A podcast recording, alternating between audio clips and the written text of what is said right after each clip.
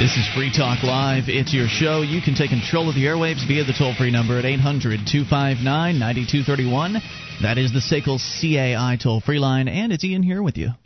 Oh, wait a minute. Oh, Gardner is here. Sorry, Thank you, Ian, and Gard. And Mark. And yeah. You can join us on our website at free talk live dot com. All the features are completely free, so enjoy those on us. Again, free talk live dot com. We launch here into another week of fun and excitement, starting by going to your calls. It's Steve in Toronto. You're on Free Talk Live. Hello, Steve.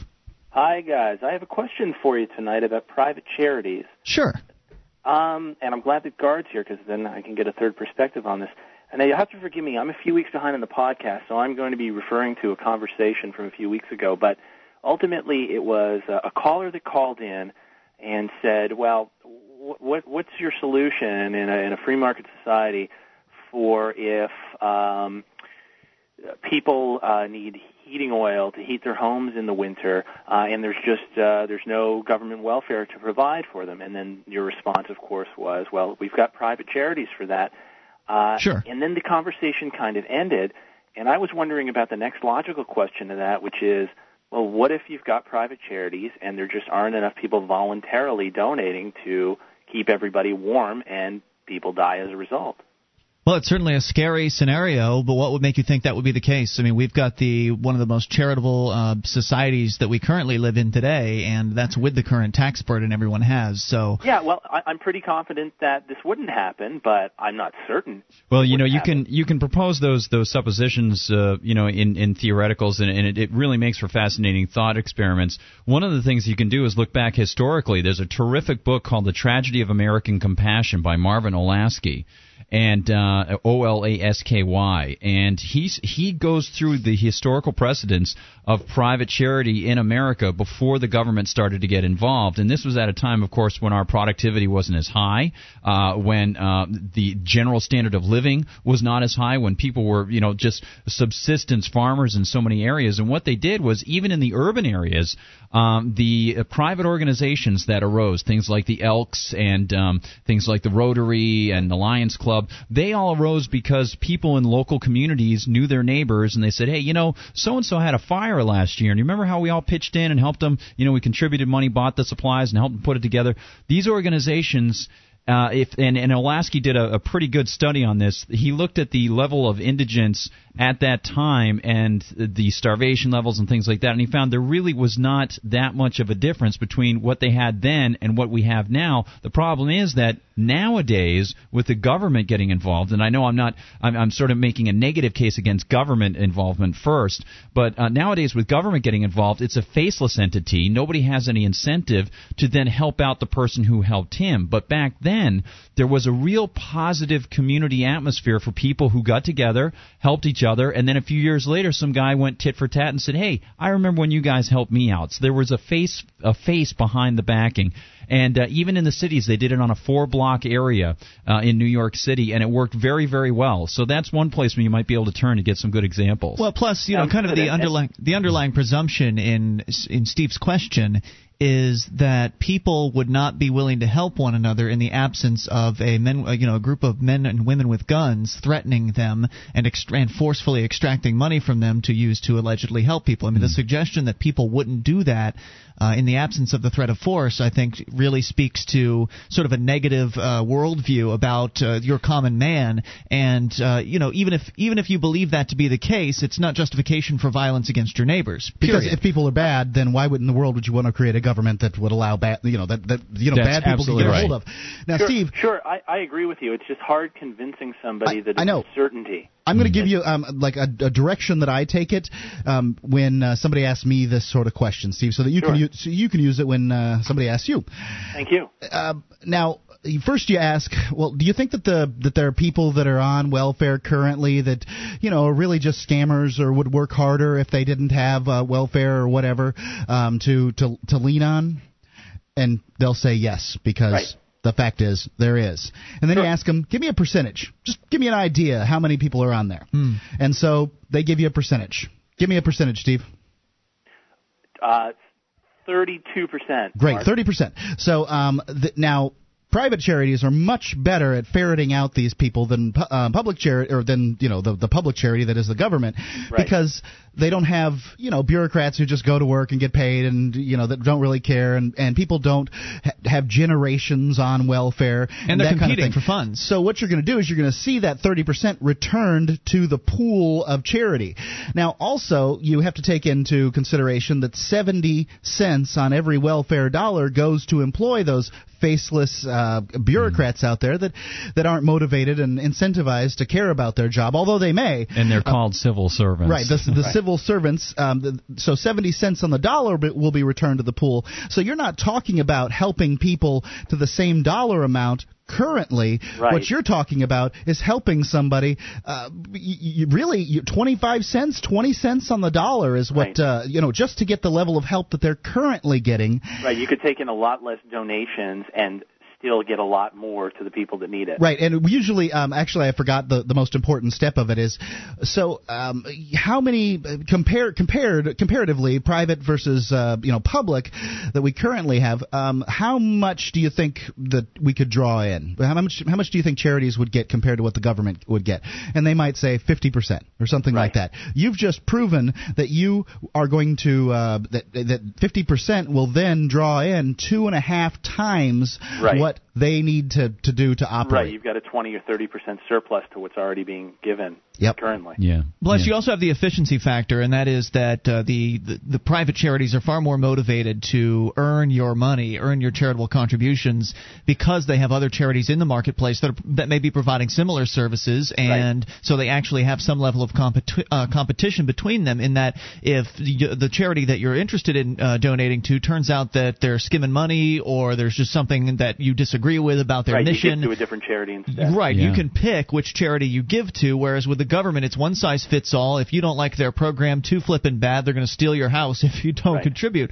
I mean, so it's you know it's just night and day between both of those scenarios. And yeah. if they can't see the, I mean, if, if after explaining all of this to them, they can't see the benefits, move on to the next prospect. fair, fair enough.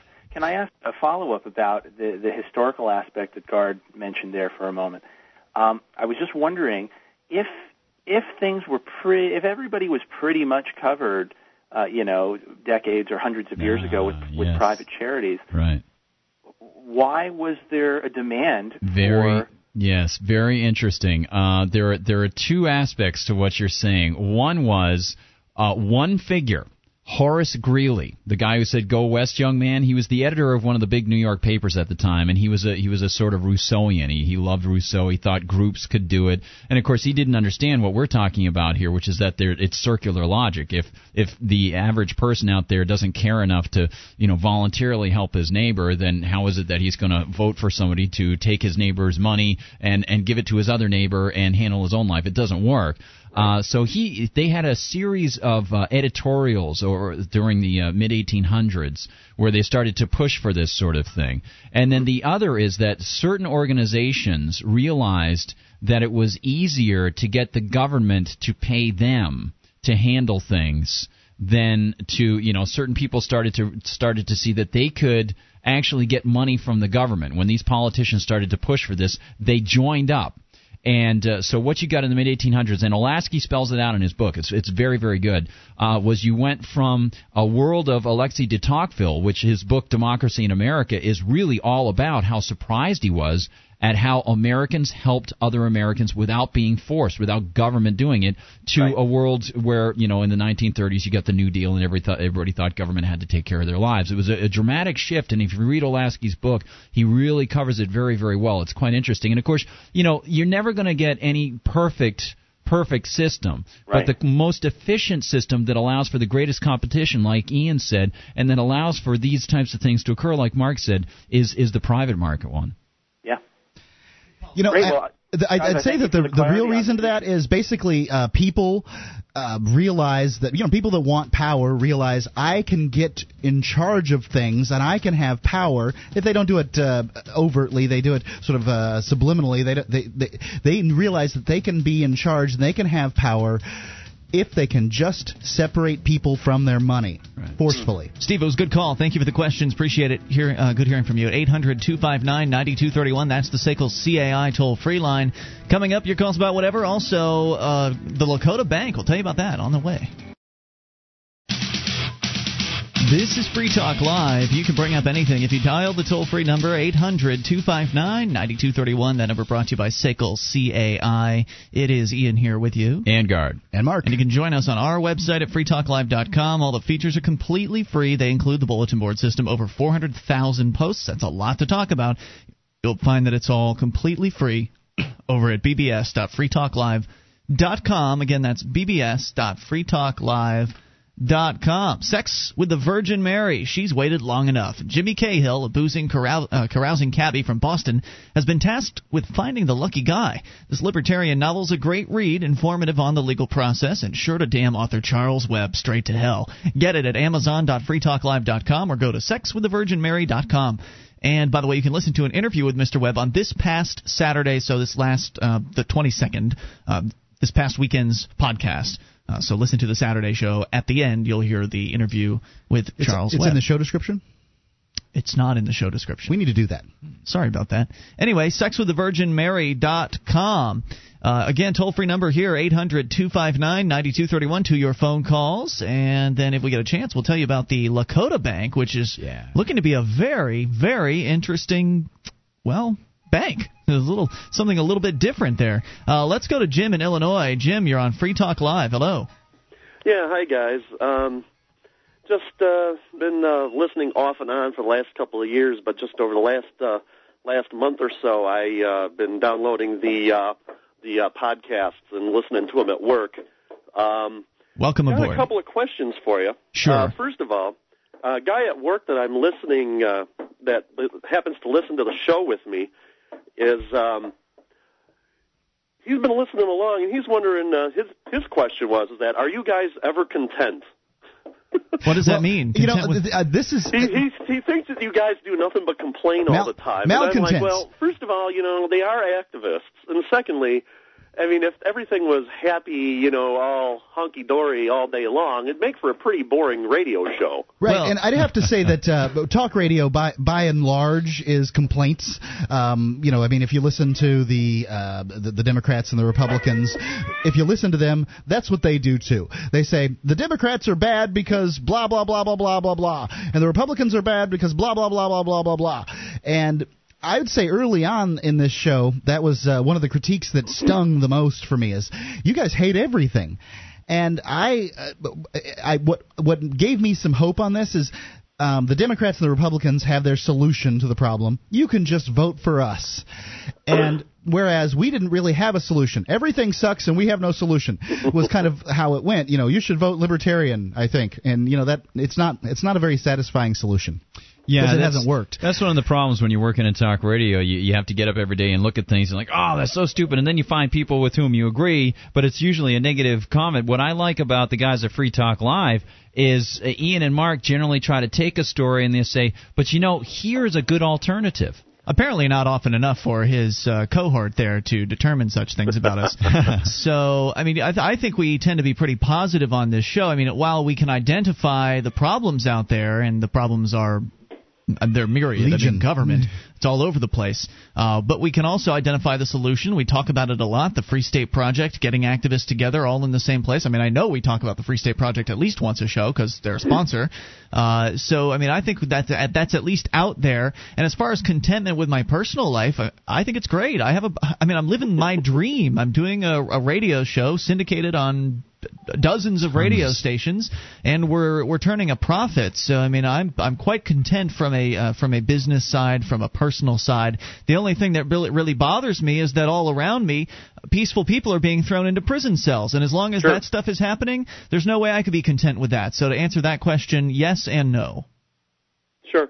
Well, that kind of leads me into my second question. Sure. Um, I do. Uh, I do actually part-time work for a radio station here in Illinois. Mm-hmm. Um, in fact, I've posted about the station on the B B S uh, oh, great. Free Talk Live, and um, I've been uh, trying to convince the uh, the uh, the station manager not only to carry your show, which has well, obviously you're not on there yet, so that's not been successful as yeah. of yet. But uh, I've also been trying to find a way to get him uh, to get him to, you know, to try to give me, let me get my feet wet. Are you, are you working so at a talk station? Yeah, talk it is radio? a talk station, mostly network feeds. They do have yeah. like local farmers market stuff on the weekends, and they do well, have here's a what pretty you need to do. popular morning show. Um, here's what I'd but, recommend. Uh, here's what I'd recommend. How long yeah. have you been working there? I mean, do you have good rapport with the with this guy? Oh, definitely. I've been there. Okay. Uh, been there like six years. Okay, yeah, that's that's about right then. Uh, what I would suggest is you could go about it two ways. You could offer to do the show for free, which is basically what we offered to do at that at that time. Uh, but what you might be better off doing is if you've got the uh, initiative and you you know a little bit about sales, then you could offer to do the show for free and um, set up a deal as far as selling advertisements for them on your show, to where the station would get, you know, fifty percent and you would get fifty percent or something. Something like that. That way, they'd be be pulling something in that they hadn't been pulling in before. So, A, they'd be getting local talent for zero cost. Mm-hmm. B, they'd be getting you out there, at least working to try to sell your show and possibly maybe make a few bucks off of that, as opposed to getting nothing for whatever it is they currently are putting on during whatever the time slot is you're interested in. in doing. Those are good. Um, what uh, what do they have on? A, oh, I guess not what do they have on. Sunday nights is usually kind of throwaway programming um, in talk radio, you know, in any radio, quite honestly, because Sunday night is the least listened to time frame except for overnights. Um, I we started we've started on Sunday nights. Uh, that's how we started the show. And great place to get your feet wet. We sure. had a, we had a great deal of response, and I I would think that uh, you might be able to, you know, arrange yourself uh, to get. to get on that Sunday night thing. The thing with, with the Sundays, winter is okay, but uh, they're also a, an affiliate for that racing organization, if you know what I mean. Uh-huh. And um, that's uh, that's actually when I'm usually working there, but, you know, you can only you, you only get interested so much when you're pushing a button and pressing a lever once every nine minutes, you yeah. know? oh, yeah. I, I totally understand. So uh, that, that racing organization, they they have races on Sunday nights? Uh, all weekend is pretty unimportant to most most uh, talk shows. I think it's unfortunate that it's that way, but it but it is. So, well, you know, whatever you think is right. F- fill-ins uh, between those, I mean, that's how Free Talk Live is pretty much aired currently, is we don't have uh, anything as far as make-goods for the stations who have sports. So... We they sort of use us to fill in when Make they don't have sports. Make goods for our audience uh, means when the show doesn't run, a lot of syndicated shows will demand that the radio station uh, affiliate run their radio inventory, their commercials, uh, if the show did not run. Right. So, so they, when they sign a con- good on the when they sign a contract, they sign a contract to w- to air the commercials, whether the show airs or not. So what you're saying, Mark, is that our show is not like that, in that a radio station can override Free Talk Live and they do not have to play any of our commercials to make good. So it makes us more flexible. But you know what your schedule is there at the station. You know what works best for you and what might work best for them. That's what you should propose, as far as, you know, Mark was just suggesting Sunday nights. Mm-hmm. Uh, but so whatever works best for you is what you want to go to him with and say, you know, look, you're going to get a local show. Uh, I'm willing to do the work for free just to get my foot in the door, to get the experience, and I'll get out there and do what I can to to sell the show. But even if you can't sell the show, at least they're still sort of farming a little bit of local talent, and uh, they have something for their listeners to tune into that they can tout as local. I mean, what radio station manager wouldn't want something like that? They'd have oh, to be exactly. insane. Unless you're absolutely dreadful on the air, in which case, you know, I wouldn't let you on the air. But so if you can actually do the show, then that's another factor as well. So hopefully that helps, and let us know how it goes for you, okay? Will do. Thanks for the Thank call you. tonight. eight hundred two five nine nine two three one. Helping new people get their start in the terrestrial radio business. I've heard people that are dreadful on the air. That guy isn't it. True. one eight hundred two five nine nine two three one. That's the S A C L C A I toll-free line. If you're absolutely dreadful, you can always pay a radio station. The more you pay, the more likely they'll put you on. It's Free Talk Live. Attention, freedom activists. If you're planning your move to New Hampshire, you know that Manchester is the heart of the free state. But finding an apartment when you're out of state can be a major pain in the... You need Prickl. Prickl has apartment rentals designed to meet your needs. There's no minimum length of stay. They accept payment in silver or gold. And responsible firearms owners are welcome. To find your new home in the heart of Manchester's growing Liberty Enclave, log on right now to prickl dot com. That's P R I C L dot com.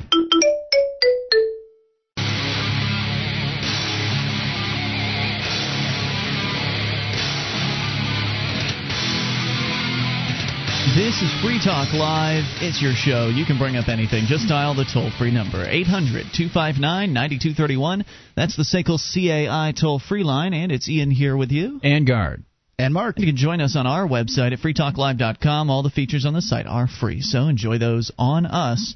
Again, that's free talk live dot com, and the features include the wiki, over eighteen hundred pages created by listeners like you. Just head over to wiki dot free talk live dot com, get interactive for free, wiki dot free talk live dot com. Also, looks like some new speakers have been announced for the upcoming Free State Project Liberty Forum. And I tell you, the lineup just keeps getting more interesting, more exciting, uh, bigger, uh, and uh, I, I guess not, not necessarily bigger names, but more big names uh, being added to this list of already big names, uh, like Glenn Jacobs yeah. from the W W E. He's also known as Kane. You might have heard of him. Richard Heller from the Heller versus D C gun decision, brand new announced. Uh, Mary Ruart, Doctor Mary Ruart, one of my favorite libertarian authors oh, out there, man. And the woman who should have been the Libertarian Party's presidential nominee this past year. She's awesome. Anybody hasn't read Healing Our World in a Time of uh, what is it? Healing Our Time, Healing, Healing, Healing Our, Our World. World. That's enough. Yeah, Healing Our World. Just get it. It's just awesome, awesome. So stuff. She'll be there, which means you might be able to get your uh, Healing Our World autographed. Uh, plus, lots of other people here. Uh, David Berglund, former Libertarian Party presidential candidate. Looks like William Norman Grigg has been announced. Uh, he is somebody who we, we've used a lot of his articles on the air here. Here is a, he's a guy who follows the police state, the rise of the police state, like a hawk. Uh, William Norman Grigg is going to be speaking at the Liberty Forum. And the list just continues to grow. It looks like the founder of the Libertarian Party has been confirmed. Uh, David Nolan is going wow. to be there. So big names. Huge. I thought he uh, converted to Republican. Wasn't that what I heard? I don't know, but oh. he's the founder of the Libertarian Party, and he's going to be there, so you can ask him that at the t- at yeah, that could time. Be an Mark. Interesting question. Uh, of course, Free Talk Live is going to be broadcasting live from the entirety of the event, and we look forward to meeting you. Of course, this is not just an opportunity to meet these big names, but it's also an opportunity to meet many of the activists that are here in New Hampshire that are active and they're that are doing political stuff and they're doing market-based activism, civil disobedience. They're creating their own media. A lot of the people that you hear call this show and you hear us talk talk about are going to also be attending the two thousand nine Liberty Forum. So you should get signed up uh, while you can still get the early bird discount. It's happening from March fifth through March eighth coming up in two thousand nine. You can go to freestateproject.org slash Liberty Forum to get registered. Uh, that again, freestateproject.org slash Liberty Forum. So we look forward to seeing you there. We continue with your phone calls. Cameron is on the line in Pennsylvania. Cameron, you're on Free Talk Live. Hey. How's hey it going tonight, guys? What's on your mind, Cameron? Uh, well, you know, I was doing a lot of thinking, and this is going to kind of start off a little bit weird. Um, I'm, I'm really into um, folk music, and I'd, I've been listening to a lot of people, Neil Young, and then I got back into Bob Dylan and Joan Baez, and I, and I started thinking about, you know, the Liberty Movement, how, how it, it could be, you know, broadcast to a bigger audience and made, you know, made even bigger. And I started thinking about Uh, the anti-war movement and like the you know the hippie movements in like the late sixties, and you know they had the Summer of Love, and then they had Woodstock, and mm-hmm. I don't know. I was kind of thinking maybe maybe there'd be a way that it could progress into that. You know, there's been other causes that have elicited major national attention that have had you know big followings. You kind of see it now with the whole anti-Proposition eight thing. They're starting to have a lot of protests, and some celebrities come out in opposition to it, and there'd be some way to, to to have, I mean, I don't know, maybe like a libertarian Woodstock almost in New Hampshire. I think that's an awesome idea. It's a great idea. Uh, music, there's nothing, music is the closest thing to magic that we have in this world. It can oh, uh, change your attitude in a moment, uh, hearing music. You can, uh, you know, you you can reference memories from the past. Uh, it's, it's an amazing thing. And w- there isn't much libertarian music out there. There's, there's songs certainly with the themes that would appeal to libertarians, but there's not a lot of it, and I haven't heard personally a band that does sort of libertarian stuff other than the one that played at the uh, Freedom Fest. Josh Noon, the Josh right. Noon band. And uh, then there's Rush. Well, I, I, I thought that too, but then I started remembering, I know that uh, Green Day has traditionally identified themselves as being libertarian. That's true. I mean, mostly they focus on anti-war when they do that kind of stuff, but Great. I know uh, John Mayer, the, the pop blues guy, guitarist guy, has also been known. He was a Ron Paul supporter. So do you uh, have the ability to, uh, to, you know, do you have the kind of, uh, I guess, capital that you'll need to bring in names like that? No, no, I, no, I don't. I'm just saying it might be a good idea. I don't really know. I see.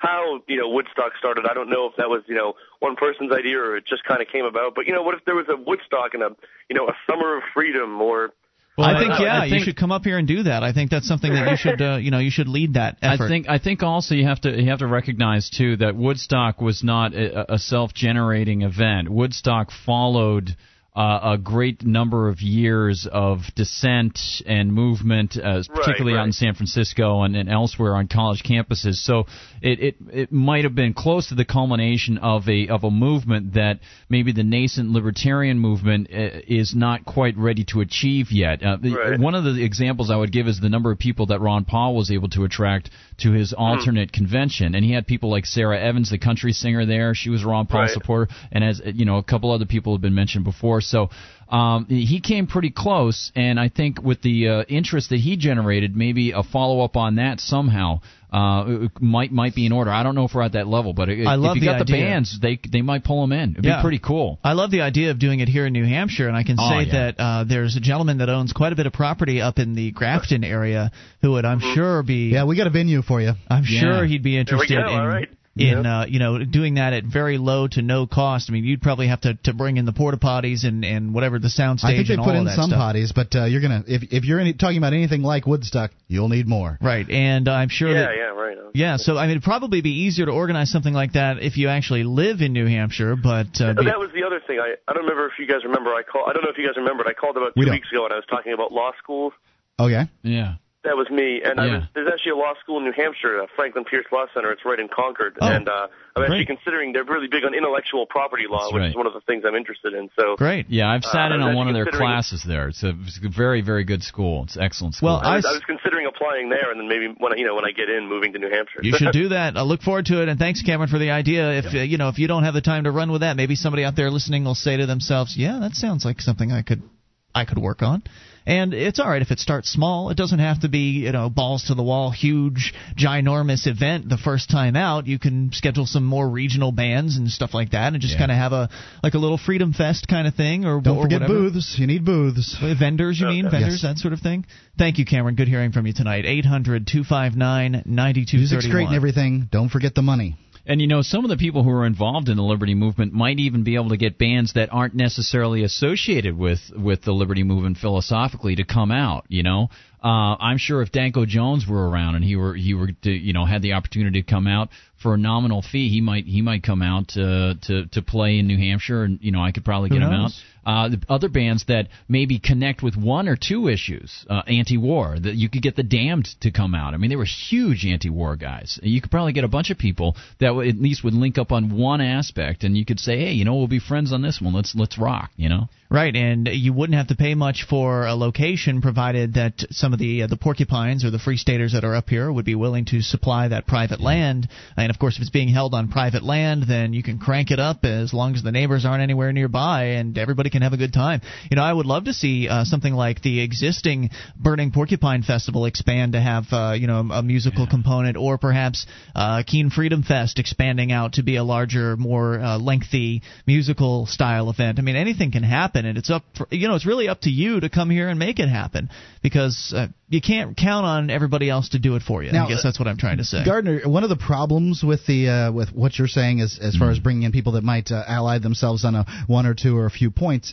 is uh, there was the uh, I can't the Live Free or Die Fest that's in mm-hmm. uh, Jaffrey every year, and there was a an issue with a band that this year th- that you know closely allied themselves politically, but then they had you know one big sore thumb sticking out there that uh, you know really rankled some people's. Uh, and it fur. turns out a couple of the members of the band were uh, open bigots, and somebody managed to uncover some oh, of the, the nastiness that was on yeah. their website. And so some of us basically complained and said, "Look, we don't want to come to your event if you're going to have this band there." Oh, and wow. so the organizer of the event very wisely chose to ban the band, sure, uh, which was a good a good move on his part. So to get yet another example of social ostracism in action and actually uh, working to keep scummy people away from a pro-liberty event.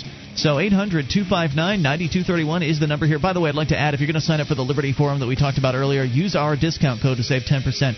It's two thousand nine F T L. That's two thousand nine F T L. More on the way. You take control. This is Free Talk Live.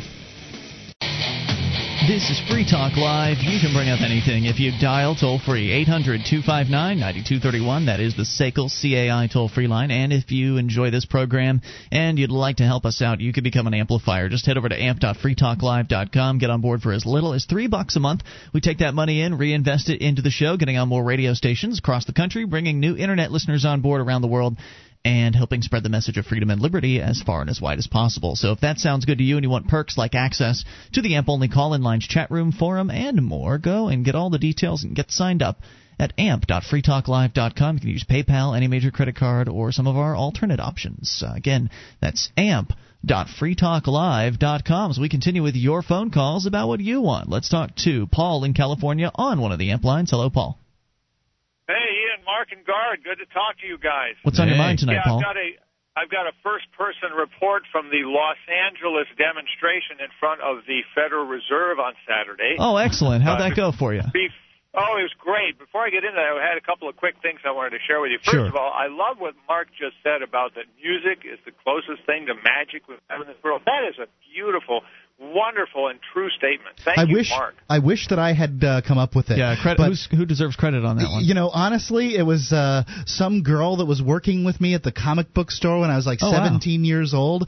It was a, uh, you know, just sort of an offhand comment about how music moved her, but it really wow. is the truth. Mm. It's the closest thing to magic that we have. That's awesome. It really moves me, and I just want to suggest one thing. Uh, you know, Randy Kelton and Deborah Stevens, she's connected with, I think she's a member of a band called the Three Shoes Posse.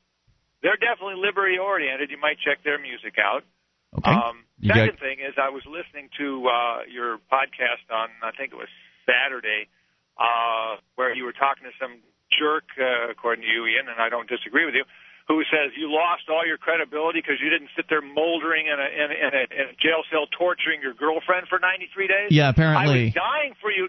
I was dying for you to ask him, Ian, so what is it you are doing to forward the cause of liberty? I believe I said something to that extent. But but the gentleman, I, I, well, the, the problem with that gentleman was he didn't even, he claimed to not even know what we were talking about, what the issue was. Oh. Um, so he didn't yeah, know. Just, just, a, just a total jerk. Yeah. Anyway. I, uh, he was. Um, and, then, and the last thing I want to get on before I get back to the to the, to the Fed is on an earlier show, there was you were talking about a guy who was a pro tem judge for half a day or something. Yeah, he was a libertarian and, as a pro tem and got uh, canned within thirty yeah, minutes. and I and I kept banging on the steering wheel, wishing I could call in, but yeah, on a, on a podcast.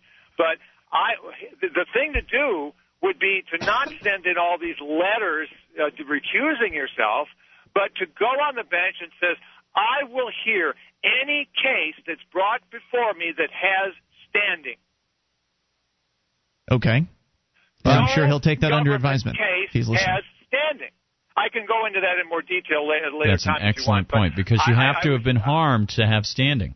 That's right. Right. You don't have to recuse yourself. You just have to say, okay, Mister Prosecutor, can you show me your case that has all the elements of standing? Right. And they can never do it. There's no victim. You, Great point. That's right. And they'd have a hard time hoisting your ass off the bench because you, at that point, you would be complying with Supreme Court decisions. That would be an interesting problem for the Superior Court to deal with you. Anyway. Excellent, dude. Very good suggestion. I, I hope that guy happens to listen to the show. Otherwise, you can uh, find his website. I think I posted it in the show prep links. If not, I'm, I think I mentioned it during that program if you wanted to reach out to him personally. I can go back and look. But, yeah, yeah. I, I just wanted to get that out there because your listeners need to understand the government doesn't obey their own laws. No, that's true, you but know? They don't care either. All you have to do is call. I know, but the more people we just call them on it in a number of ways, it loses the credibility, and it will lose the grip. Because yeah. people obey the law because it's based, they, they think it's the, it's moral, and it's not. Anyway, gotcha. Back to the Fed. End the Fed. Protests were all across the country on Saturday uh, in the thirty-nine cities where there are Federal Reserve banks and I think like some sort of offices as well. So uh, you went to, was it Los Angeles you said? Los Angeles, nine, nine hundred fifty Grand Avenue, downtown L A. There looked like there was at least a couple of hundred people there. That's great. It was very well represented. There was all kinds of signs. Things were very well organized. People were very well behaved. They were focused. They were prepared. Uh, they had people with bullhorns talking to traffic going by. more cars honked in support of the of the protests than didn't. Oh, wow. We're getting lots of positive response.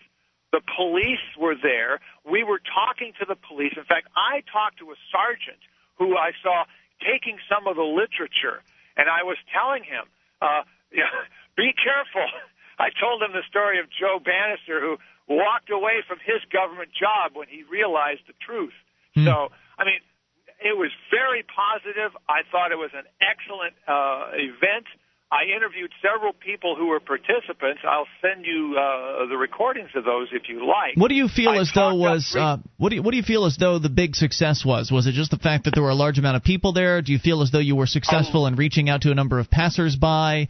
Uh, what was the biggest success? All of the above. Think? Okay. Uh, plus, what I was doing was I was kind of working the the the, the crowd inside, getting them to understand that. Well, fine. Once we get rid of the Fed. Now what are we going to do? It's a good question. Okay, and I was talking about the idea of, okay, we need to get rid of the Fed, then we need to get rid of the state. So I yeah. was handing out literature going in that direction, and I was talking up Free Talk Live. I was, you know, I was, you know, I, I thought it was, I, I found a lot of, of people who were, you know, yeah, okay, the Fed, okay, now what, you know? And I was saying, Great. well, look, we've got to take it all the way. And uh, so I, it was a very positive day. Good. Hey, I'm glad to hear that. It's always nice to hear when people are out actually doing something, whether or not it will culminate in anything actually happening beyond people just educating themselves. If that's what happens, it was worthwhile, and you felt it was worthwhile, then it was worthwhile. And uh, I think that's great news. And I thank you for the call tonight. Appreciate hearing from you. If nothing else, uh, you know, they're, they're getting the word out and getting people excited about it. I, it's it's hard to see liberty activism um, to, to you know. really amount to anything, especially uh, in L A tangible. Or New York City or something. But if you can get the word out, and, and even some people who aren't familiar with it, shoot, you know, if you've got some information there or somebody picks up on it, they happen to pick up Murray Rothbard's What Has Government Done to Our Money, or go to some of the more pro-freedom uh, websites, it starts to diffuse and get around. That's really cool. Those guys are out there doing that. Let's That's continue great. Also to the amp lines unscreened call. Who's this? Hello. Uh, this is Art. Art, you're on the air. What's on your mind? Hey, uh, last Thursday, uh, a gentleman called in asking about a brief document on uh, liberty. Yeah, some, and, it sounded like uh, he was looking for something he could hand out to people, is what it seemed like to me. Right. Um, there's, I don't know if, uh, I guess there, there's a lot of different documents out there, but one of the best things that I've used to share with people is the um, animated flash from the uh, I S L. Mm-hmm. International Society for Individual Liberty. Yeah. Yes, it's excellent. It's called, uh, let's see, what's that called? The Philosophy, Philosophy of, of Liberty. Yeah, Liberty. Right. And it's in, uh, I don't know, sixteen or eighteen different languages. It's less than ten minutes. Uh, derived from the uh, the uh, book that uh, Ken uh, Schoolin had done. Um, what was it? Uh, Ventures of Jonathan Gullible, which is a very uh, easy-to-read book. I've bought it and given it to uh, uh, relatives, uh, kids can understand it quite well. I also agree with you. I think that the video you're talking about is excellent. It takes yeah. uh, it takes about eight minutes to watch. It's really straightforward, and it's really powerful. You can see it if you go to new dot free keen dot com. That's new. Freekeen dot com. That's probably the quickest way to get directly to that video. And a great thing yeah. about that video is you can, uh, in most most towns have community access uh, stations. Yes. You can t- get that video on C D from their website, which I don't happen to know what it is, but mm-hmm. if, I'm sure if you do just a little bit of research on the Philosophy of Liberty, you can then get this seven or nine or whatever minute video and send it to your public access channel. And according to their own bylaws, they basically have to play anything that was sent to them. I love it. You know, I didn't know about that video until uh, one of the Free Staters told me about it, and we've had it posted over at Liberty Conspiracy. It's right on the front page, and uh, it's just awesome. I get comments from people all the time about it. It's really, really straightforward. But, unfortunately, you know, that's not something you can hand out to po- to folks, which is why I didn't no. mention it to well, him when he was talking can, about something that's fo- – no, you can't really hand that. I mean, you mean you can hand it out on a C D, but, I mean, as far as something that's tangible that you can hold in your hands and look at right then and there – that's not going to work for that. It has that. some disadvantages. So, yeah. But but definitely point people to that. If they're online, uh, whether it's liberty conspiracy dot com where you have it there or new dot freekeen dot com, either way, it's a great video. Any other thoughts for us tonight? Well, also uh, just plugging uh, the I S L's webpage, I S L dot org, where you can uh, get, I don't know, sixteen or eighteen different uh, languages uh, of that. Uh, I believe that's video. I S I L. That's the uh, Institute right. for... I S I L. or International Society for Individual Liberty, I S I L dot org. Very good, sir. I thank you for the call tonight. Thank Appreciate you. Hearing from you. Good suggestions. eight hundred two five nine nine two three one. The Philosophy of Liberty is a great intro I, video. I, I think I watch it every four to six months. I enjoy it. It, it, it. To me, it opens up things every time I watch it. You may believe in liberty. Go watch it anyway. I love it. Yeah, it's great stuff. All right, eight hundred two five nine nine two three one. Coming up, Mark, you've got some uh, stunning news about this bailout situation. It has just gotten much worse, apparently. We'll share that with you here in moments, and Hour two's coming up. It's Free Talk Live. Would you like to help others find Free Talk Live? You can help us advertise, market, and promote the show at amp dot free talk live dot com. Consider becoming a Free Talk Live amplifier now for three dollars a month and get some cool bonuses at amp dot free talk live dot com. This is Free Talk Live. We are launching into hour number two of the program, and you can take control of the airwaves if you dial toll-free to one eight hundred two five nine nine two three one. That's the S A C L C A I toll-free line. And it's Ian here with you. And Guard. And Mark. And you can join us on our website at free talk live dot com. All the features are completely free, so enjoy those on us. Unlike those other talk show hosts who want to charge you for accessing their sites, we give ours away at free talk live dot com, so enjoy free at free talk live dot com. Gardner, you're going to tell us, actually, about the seven plus trillion, nearly eight trillion dollars bailout? What is going yes, on? Yes, uh, it is absolutely incredible. Uh, Bloomberg News is reporting this, and uh, Mark Pittman and Bob Ivory write that uh, the U S government is prepared to provide more than seven point seven six trillion dollars. That's, I mean, more, that's ten times, ten times. the Doctor, original amount. Doctor Evil doesn't have enough pinkies for that, you know. Um, exactly. On behalf of American taxpayers, after guaranteeing three hundred six billion dollars to Citigroup Incorporated yesterday, wow. and that's just cash to pay off their debts. And you can believe that they're not going to make the same mistake they made the last time by flo- trying to float this through Congress. They'll use whatever means that they can uh, they can do with inside the Fed, whether they have to print money or what it, whatever it is. They're not going to make the same mistake that they did the last time and have to deal with the crap they had to deal with yeah. trying to get Congress to uh, well, I, to vote I gotta say, bailout. You know, Mark, I don't know if it was in the final version, but the original version of the bailout bill said that the Secretary of the Treasury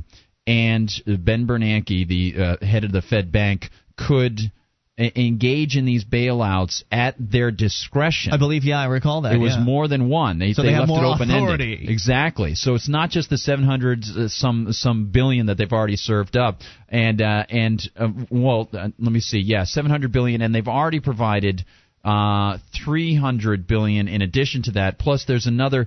The total that's already gone out, they say, according to uh, Reuters and some other people, and Drudge Report reported on this one, is three trillion dollars already, plus the new seven point seven six trillion dollars that they're so proposing. Over ten so ten trillion dollars. So ten trillion dollars, exactly. What's the total amount of the debt in this country? Is it around seven trillion dollars? I thought the seven point seven included the three trillion dollars. That was uh, my understanding. Yeah, it's, well, it says on Reuters, and ten trillion, on Reuters, yeah, on Reuters it says the unprecedented pledge on funds includes the three point one eight trillion dollars already tapped, thanks, by financial institutions in the biggest response to an economic uh, uh, economic emergency. The excellent point. Thank you, Mark. Uh, you know, and it, the thing is, is these numbers, Seven, ten, you know, these numbers counting? get so uh, swimmingly high, seven trillion dollars, seven point seven yeah. trillion. I shouldn't leave out that seven hundred billion dollars. Uh, so, so it's a full seven point seven trillion dollars. It's so swimmingly high, but when you look at these numbers, I believe that's more than half, just a, just a bit more than half, of the gross national product for last year. Uh, I, I don't have the numbers no, sitting right here are, in front of me. No, you are correct. It's that, that that's everything that was produced in America. Ten trillion dollars is what the debt clock is at right now.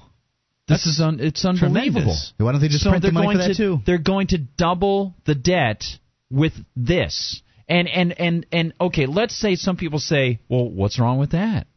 There are so many things that are wrong with that. You could you could have a week's long worth of classes to explain to you why this is bad mojo all the way around. A, it's unconstitutional. And these are guys, and again, you know, this is a group of people who think that the Constitution doesn't go far enough to protect mm-hmm. our liberties, and that uh, it doesn't really apply to me because I was never party to the contract. But these are politicians and bureaucrats who swear an oath to up- uphold that document, and, and they don't care. So that's that's numero uno. But the economic ill effects that this is going to cause are just astronomical. And the problem is that now everybody is buying into this. You hear all these people saying that, oh, Wall Street is all buzz because they're it's it's got a new rally because they're going to yeah. be coming in with even more money. What does it mean? It means, as you know, as so many people know, that there's going to be too much money flooding the marketplace. It has no value, and it's going to be chasing a certain amount of goods that are on a certain productivity curve that is a lot lower, not as steep, and so the differential means your dollar buys less. It's, it's inflation. Worth less. It's exactly. They're inflating the money supply, so prices are likely going to go up as and a result gonna, of that. And they're going to prop up prices likely, of things. Th- this kind of the, these kind of numbers that we're talking about here, this is the road to Weimar Germany. That's exactly uh, this is, right. This is Zimbabwe. This is the kind of situation where you get a wheelbarrow full of money for your paycheck mm-hmm. in one day, and if you don't spend it that night, the next day you can't buy a you loaf can't of buy bread. bread. You know, Glenn, uh, I mentioned you guys off the air. Glenn J- Jacobs and I were together on uh, Saturday, I, and and he's going to be over at the Liberty Forum. And Glenn is so sharp on this stuff. Uh, he was saying, look, Guard, I, I see a very, very big potential for hyperinflation here because what they're going to have to do is, and, and we were talking about it, they've got these outstanding liabilities that they've already promised to people, which they can't. Social Security, within a few years, mm-hmm. they're going to be, it, it's going to, as Ron Paul has indicated, Social Security and Medicare are going to take up eighty percent of the budget themselves, wow. just those two items within a few years. No, they're okay. not. They're not going to deliver. No, that's exactly right. But they would. So they're going to have to – what are they going to do? Are they going to default on those things? Are they going to raise taxes even more on everybody? Are they going to bring up things up to ninety? And even that will be insufficient. They won't be able to have a national defense because of these right. things. It's See, not going to be possible. Then you've got this ten trillion dollars. So the only way that they can handle this, is to print money. Their debt is going to be so big, exactly, they're going to have to monetize the debt. And the minute you think it's inflationary now, the minute they've got to monetize that debt because all of those all of those loans are going to be called in from foreign investors and things like that, the minute the foreign gov- the federal government has to monetize that debt, which is printing money to pay for the debt, mm-hmm. to pay off these bonds that they've issued to these foreign countries and things like that, then we're gonna we're gonna be in either close to or a hyperinflation situation. It is Man, unavoidable. Yeah, it's going to be really, really bad. And they're doing this. People say, "Oh, well, you know, they're saving this." It's like it's like it's like a crack addict not getting off the stuff and becoming more and more involved in the drug.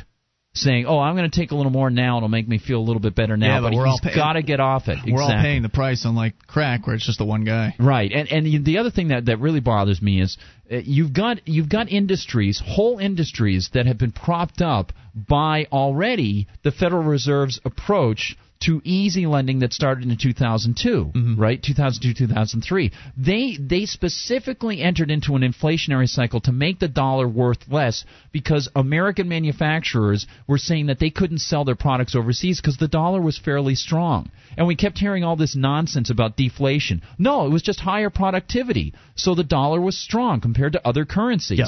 Well, when the dollar's strong compared to other currencies, that means that we can buy tons of good stuff. Our dollar's pretty good, but the manufacturers who try to sell overseas, the foreigners aren't buying that stuff. So now they're going to outstrip the productivity with inflation. Exactly. And, and they make the dollar worthless. worthless. Then what happens? Well, you got all this housing problem, and Ben Bernanke, this idiot, what a fool. Oh, God, what an idiot.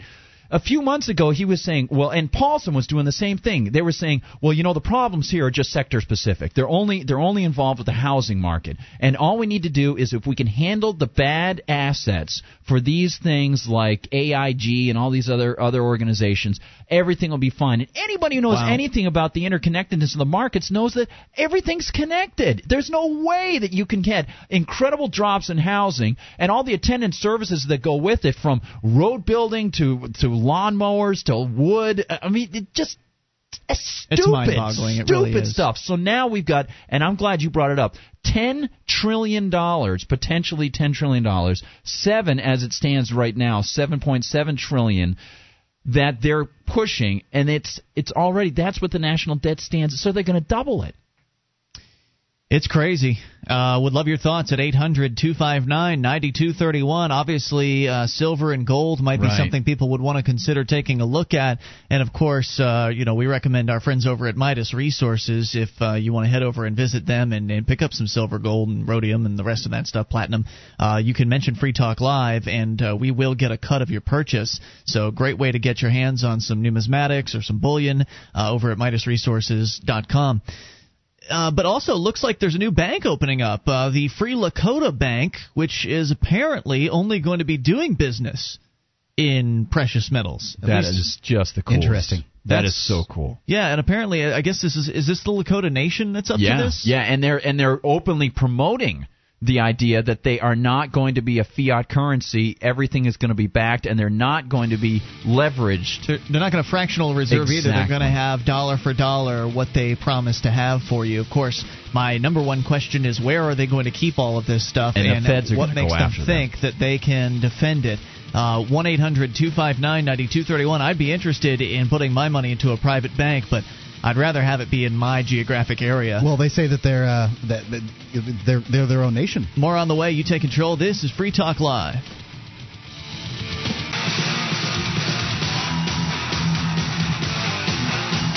This is Free Talk Live. It's your show, and you can bring up anything if you dial toll-free one eight hundred, two five nine, nine two three one. That is the S A C L C A I toll-free line, and it is Ian here with you. And Guard. And Mark. Join us online at free talk live dot com. All the features on the site are completely free, so enjoy those on us. Again, free talk live dot com. The features include the shrine of female listeners, dozens of ladies who've sent us their validated photo to prove they listen to the show.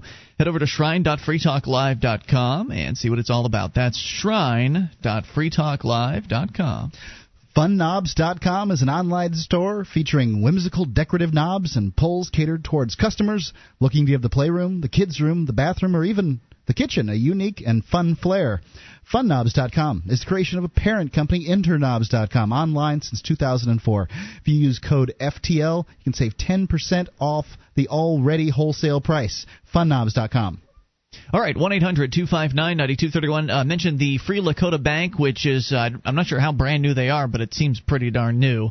Uh, free lakota bank dot com is their website. And it looks as though what they're going to be doing is you, they'll take your Federal Reserve notes and then essentially convert them into silver and or gold, and they will apparently be storing that. Now, I noticed that they have uh, some number, or, you know, the, the, the printed word fifty on the back of this uh, buffalo head uh, silver piece here. So I'm wondering if they're taking essentially the uh, Liberty Dollar model and, you know, giving an ounce know. of silver for a fifty or something like that. I bet you that's I bet you that's probably what they're doing, and they know that uh, being the Lakota Nation now, they are supposed to be protected by certain treaties with yeah. the United States. good good luck with that. I mean, yeah. I I, I, so I hope the not. best for them. Uh, I think that there's uh, there's some long legal battles. I hope the battles are legal um, that yeah, they right. that they've got to go through to to get that uh, to be a reality. Uh, is just uh, beautiful. I love the uh, the design of it too. It has Uh, an Indian brave or uh, a chieftain or something like that on the front with Lakota right up at the top. There's a buffalo on the back. And, you know, to think about how, especially in the mid eighteen hundreds, the uh, Native Americans or the Indians, as they were called, were, you know, just absolutely decimated. Uh, their lands were taken. I live in a town in New Hampshire, Amherst, which is named after General Amherst, who mm-hmm. was the guy who came up with the idea of giving them those lice-infested mats, so they would catch diseases. Oh, my gosh. Yeah, classy, huh? Well, so, um, you know, when you say Native, Native American, I was born here, too, you know. Yeah, true, true. I am looking at this uh, this piece here, the silver piece that they've created, and the fifty that you're referring to, Mark, doesn't actually – it doesn't say dollars anywhere on it. So it, it just not. says fifty really big, and then underneath that it says one ounce, point nine nine nine fine silver, A O C S approved two thousand eight. Uh, so some of their, it's got their website on it. It also says currency of the free and independent nation. So it doesn't say dollars. And what the, one of the problems I think with the Liberty Dollar model is the fact that if you want to continue sort of keeping it up to date with the current price of silver dem- denominated in U S dollars, you have to keep sending them back in to have them reminted, which can be a costly, uh, a costly little game to play essentially with the with the silver that you have. I mean, so you're continuing to dump more money into it just to keep the uh, just to keep changing it and keep updating it with whatever the uh, the current value of silver is. So I think that's one of the problems, because, for instance, when they went up from the ten to the twenty dollar base in the Liberty Dollar, meaning that the uh, the the the one ounce piece was worth ten bucks at one point, and then at one point it was worth twenty bucks, yeah. and now it's moved up. It moved up to fifty. Now it's going to pro- probably move back down again. So I moved up. I paid for the reminting at the ten to twenty dollar range. That was when I was really still into the Liberty Dollar, and then I realized I can't keep doing this. I mean, this is costly. I mean, it's still an ounce of silver, so I'm just going to keep it as an ounce of silver as opposed to continuing to to update the value on its front. And indeed, if I had paid the money to up it into the fifty dollar range, and then it drops back down to the twenty dollar range, I mean, you just keep throwing money into it. That it seems just, like it that's just doesn't incredibly make sense. Inefficient. Yeah. yeah, it just doesn't make sense. It, it, the the only reason for that is because the they market the Liberty Dollar as an educational tool more than an than an actual currency. I mean, it is an alternative currency, but it's also supposed to be for educational purposes.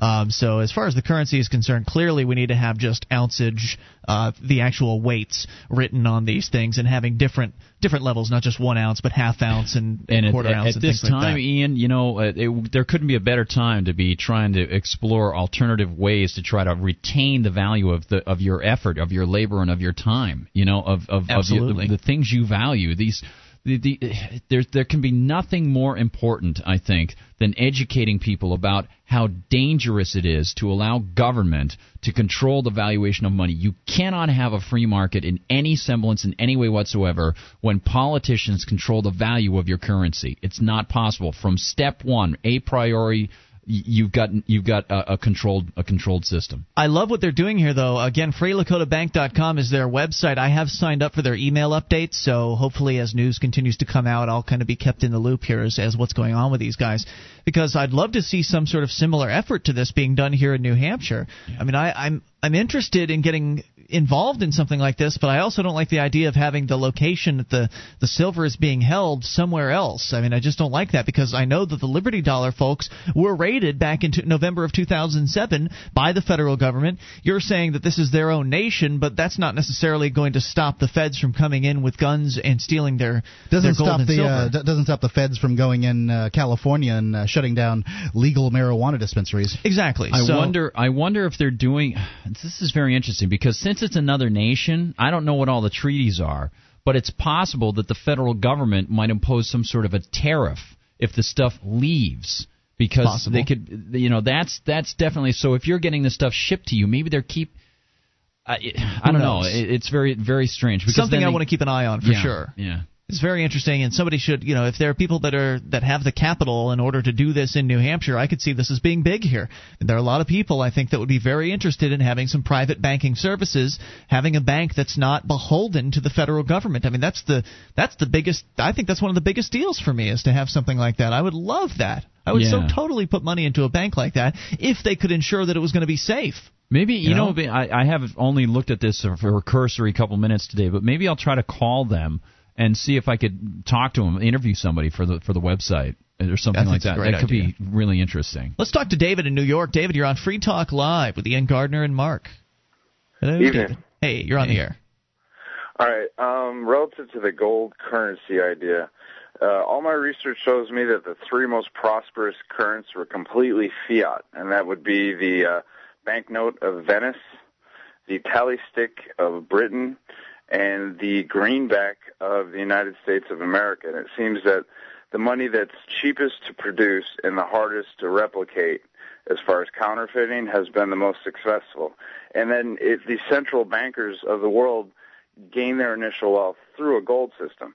It seems to me that the biggest problem of it all is the fact that when you create loans with interest, you wind up with all the money eventually, and whether it's gold or paper, when it's gold, you take all the gold back in, you reduce the amount of gold in circulation, then that causes a deflationary period, no. and then all you got to do is dump the gold back out in the market, and you can buy everything up. Hey. What we need is a sovereign fiat currency that is created with no debt whatsoever, so all of it is circulated in the economy, and everybody's able to pay back their debt. Who would control the printing of it? Well, that's a good question, but somebody if you who wants look into to kill the people? Bank of Venice, it ran for three hundred and something years without a problem until Napoleon took it out. Gardner, you're shaking your head over here. I want to give you a chance to respond to David. David, I'm going to put you on hold and bring you back here. eight hundred, two five nine, nine two three one. He wants what he calls a sovereign fiat money system. Uh, I don't know about you guys, but I'm not interested in that. I think I want some value behind I want to follow currency. The money. I know that's that's right you know that, that's where the power is in the world. Let's talk about this here in moments and take your calls as well about whatever you want. This is Free Talk Live. One of the bonuses you'll get as a Free Talk Live amplifier is access to our classic archives. For just three dollars a month, you can become an amplifier, and you'll help us get on more radio stations and M P three players. Get the details at amp dot free talk live dot com. That's amp dot free talk live dot com. This is Free Talk Live. You can bring up anything if you dial toll-free eight hundred two five nine nine two three one, the S A C L C A I toll-free line. It is Ian here with you. And Guard. And Mark. Join us on our website at free talk live dot com. All the features are free. They include the archives. If you've missed a moment of the show, just click and download. They're right there on the front page of the website.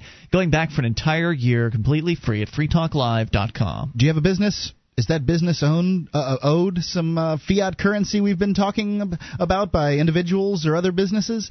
S A C L C A I does accounts receivable of all sorts. They uh, do early out billing collections. Uh, they purchase charged off receivables. You can find out more about the biggest sponsor of the show, S A C L C A I, by going to their website, which is, uh, you know, you can link. It's a link through the banner at free talk live dot com. It's the top uh, banner on the page on the right-hand side. That's S A C L C A I. eight hundred two five nine nine two three one. That is the S A C L C A I toll-free line, and we continue here. Uh, we bring back David, who is online in New York. Now, David, you were suggesting that uh, instead of having value-backed currency, that people should use a sovereign fiat currency. And I know that uh, Mark and Gardner had some questions uh, for clarification on all this issue. Sure. But before they do that, what do you mean by a sovereign fiat currency in the first place? Okay, well, let me preface this statement. I think putting your savings in a I O U note, so to speak, is crazy. I have no problem with putting your savings in commodities like gold and silver because they're small, they're valued, and you can store them away just the same way you put your money in property or copper pipes if you're a plumber or anything. I think it's crazy to leave your money in an I O U note. But there's so many people, there's so much circulation of money, there's not enough gold to go around. And any bank that's allowed to loan gold will always eventually wind up with the majority of the gold. And as long as they save some of that away, they'll cause a deflationary period, which will make everything – it'll take less gold to buy things. And when that happens, they can dump the gold that they saved up back in the market and buy up everything. So what I'm saying is birth a note out of nothing that's hard to replicate. And you can inflate them as much as you want. That would just make things cost more. But the main issue is the fact that all money is birthed out of debt. Therefore, because of the interest, there's always more money owed than is in circulation. So the minute the banks stop loaning money, you go into an extreme deflationary period where when everybody's paying back their loans to the bank, it reduces the amount of money in circulation next to nothing. Now, if you look at the Bank of Venice, their paper notes circulated at a premium to their actual value of about one hundred forty percent. And if you look at the tally stick, which was a piece of wood, you could save your money in a piece of wood with the king. He would keep one half of the stick, you would keep the other half of the stick, and that worked for seven hundred years until the bankers opened the Bank of England after bankrupting England through a war and completely got rid of the tally stick system. So I'm saying there's nothing wrong with gold, but to make the world currency or the nation's currencies of gold, it, it can't work, especially this day and age where there's so much stuff on paper already. You would have to go through the worst economic crisis, world war, horrible future to even be able to get on a gold standard. Now, I, I, I hear some of the problems that you're talking about, and they are not insignificant, uh, David. But uh, and before I, I release the, uh, the the heavyweight champion in the form of the G-Dog here, Anya, I got a couple mm-hmm. of questions. Um, sure. Now, th- what do you, what do you define a successful uh, fiat currency as? Like, what right. what defines something as successful? Well, it's the institution that prints the money works with that money. Like, for instance, the Federal Reserve has a monopoly on the currency, and our Congress borrows money from the Federal Reserve. There were three currencies you mentioned. You said they were the most successful. What were the criteria or criterium by which you defined those currencies as successful? Okay. Uh, let's see. It's kind of hard to explain, but basically, as long as you keep a proper amount printed and the institution that prints them doesn't go out of control printing them, you can maintain the value of the currency. So no. the main, is the maintenance of value? No. Maintenance yes. of value? Okay, great. Gold and silver have maintained their value for thousands of years, the value not hundreds. Has fluctuated constantly. Well, they they they, they, value, they fluctuate constantly compared based to b- compared to compared fiat to currencies. Everything that you spend them on. B- p- compared to fiat that, currencies. When, and, when any banking institution is allowed to collect the majority of the gold, they will screw you just as bad as with no, what they're doing no, with no, paper. No, no, uh, they're, they're, and Mark's, Mark's question, and I'm sorry we disagree on this, but uh, we just come from two fundamentally different uh, philosophies about uh, about uh, monetary, the valuation of money in the first place. Uh, the valuation uh-huh. of money is determined subjectively. Uh, it's not okay. based on it's not based on um, on owing. Something. It's based on free exchange. People both thinking they're getting a positive result a out of the exchange. Structure. No, it's it's that that is the essence of the valuation of money is subjective, and so therefore, if you are going to have a subjective valuation of an exchange, one person exchanging with another or with a group of people, uh, they organically come up with something that they find seem tends to hold some value, and it is the mm-hmm. very difficulty of getting gold, getting silver, getting other precious metals. That allows them to retain their value longer than the currencies that are issued by governments, the paper currencies. And it doesn't Correct. matter how many people you want to try to put in there to hold down the inflationary pressures of government-printed money. The mechanistic result is always going to be that the government will begin to issue more currency than the productivity curve can really allow, and you're going to get inflationary well, pressures. That would be detrimental to the government's own savings. That would be detrimental to everybody in the government, all their families. Right, you're right. It would be no, detrimental you're, you're to that. You're absolutely right, uh, but they the, don't look wait, at wait, it that Wait, wait, wait before you go on, uh, wait. That's it's not detrimental because the people in the government realize that by going to war that they can gain things like land and capital. Uh, from uh, you know from another country, they can uh, give the they can give uh, spiffs to their little friends in the uh, military-industrial complex and get kickbacks. So they say to themselves, "This is worth it. Let's turn on the printing press and go to war, baby." I yeah, mean, the, uh, uh, a fiat currency, a fiat currency is a bridge to give war. Out all the money plus interest. It's not the government who's ruining the currency. It's the fact that the Federal Reserve prints the money, and the government has an agreement to, to pay the Federal Reserve with our taxes. Let me so let me let me Congress just give you a, a free pass to loan out as much money as they want to. Let That's me just not, give you no a quick address, overview. You, you did not in any way address what let I said. Let me just give you a quick overview of of some of the major historical examples of why you don't want to get the government involved with printing anything or giving well, the a monopoly. Bank of Venice wasn't the government. Yeah, well, this is the thing. If you've got if you've got a private institution. That's different. If you've got any connection with the government of a private institution which has a monopoly the way the Fed does now, or the government itself, you cannot get around it. The history of United States banking, even during the so-called free banking era, was that the government established all sorts of regulations. Even if the private banks were going to issue money, they the only way that they could issue money is if they bought a certain amount of federal or state debt. And then guess what yeah. happened? Guess what happened to the to the states? They reneged on on their on their agreements, on their debts, and they, they ended up causing a systemic breakdown in the so-called free banking system, which was not that, free during the Jacksonian no, era. No, that benefited the central banks. It didn't benefit the government. Right. Now, what one of the important things that, that I think needs to be fixed here is you say that if we went on a gold gold standard, then the uh, there w- there isn't enough gold to allow for everybody to be able to deal with the deal with the deal with each other monetarily. But that's why you, you establish a certain valuation for your de- your denomination of money, whatever the money so is going to be. You have people carrying around milligrams? No, well, you can have whatever it is going to be, but the valuation, as long as it is a standard valuation and it is produced, it is produced by private banks dealing with customers. With interest? With interest, and there is nothing they wrong with interest. Money that way, no, though. no, that's you don't. How, you don't understand. You don't the understand the way interest works. You've got to allow banks to be able to issue currency, uh, issue loans based on interest, because there is a valuation for people's time. Again, that's subjective. Israel Kirzner is a terrific Austrian economist and taught for years at New York University, and he wrote a great treatise on the theory of, of interest in banking.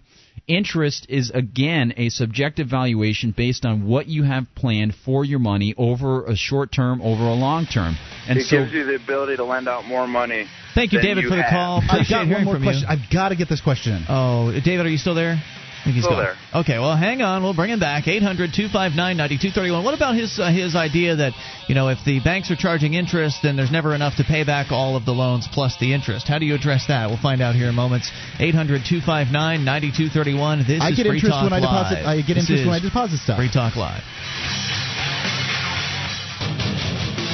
This is Free Talk Live. You can bring up anything if you dial the toll-free number at eight hundred two five nine nine two three one. That's the S A C L C A I toll-free line. And it's Ian here with you. And Guard. And Mark. And you can join us on our website. free talk live dot com is the place to go. The features are free, so enjoy those on us. And if you like the show and you'd like to help support Free Talk Live, you can shop with us at amazon dot free talk live dot com. You've got shopping to do for your own life and, of course, for buying gifts for this upcoming holiday season. You might as well do it over at amazon dot free talk live dot com. Where you can pick up great books like Live Free or Die, which is Gardner's book. Hey, you can get you, that friend. through amazon dot free talk live dot com, or Doctor Mary Ruart's book, which uh, oh, we talk about a lot here. So all kinds of great stuff uh, is available there. forty-one categories in which to shop. Lots of great shipping deals. A lot of uh, free Super Saver shipping is available on a whole bunch of items. So get your shopping done over at amazon dot free talk live dot com and feel good that Free Talk Live is getting a cut of your purchase. Uh, we go back to David in New York. David, you're, you mentioned uh, you've been talking about this idea of how you don't believe that value-backed currency is something that uh, that people should be using. You propose something that you call a sovereign fiat currency. I'm not sure what that really means, but like a baseball card. There you go. Uh, the company that produces the baseball card has an invested interest in keeping the circulation to a certain degree, so it holds a value. If they print too many of them, they become valueless. What's their so What's their interest in that? Yeah.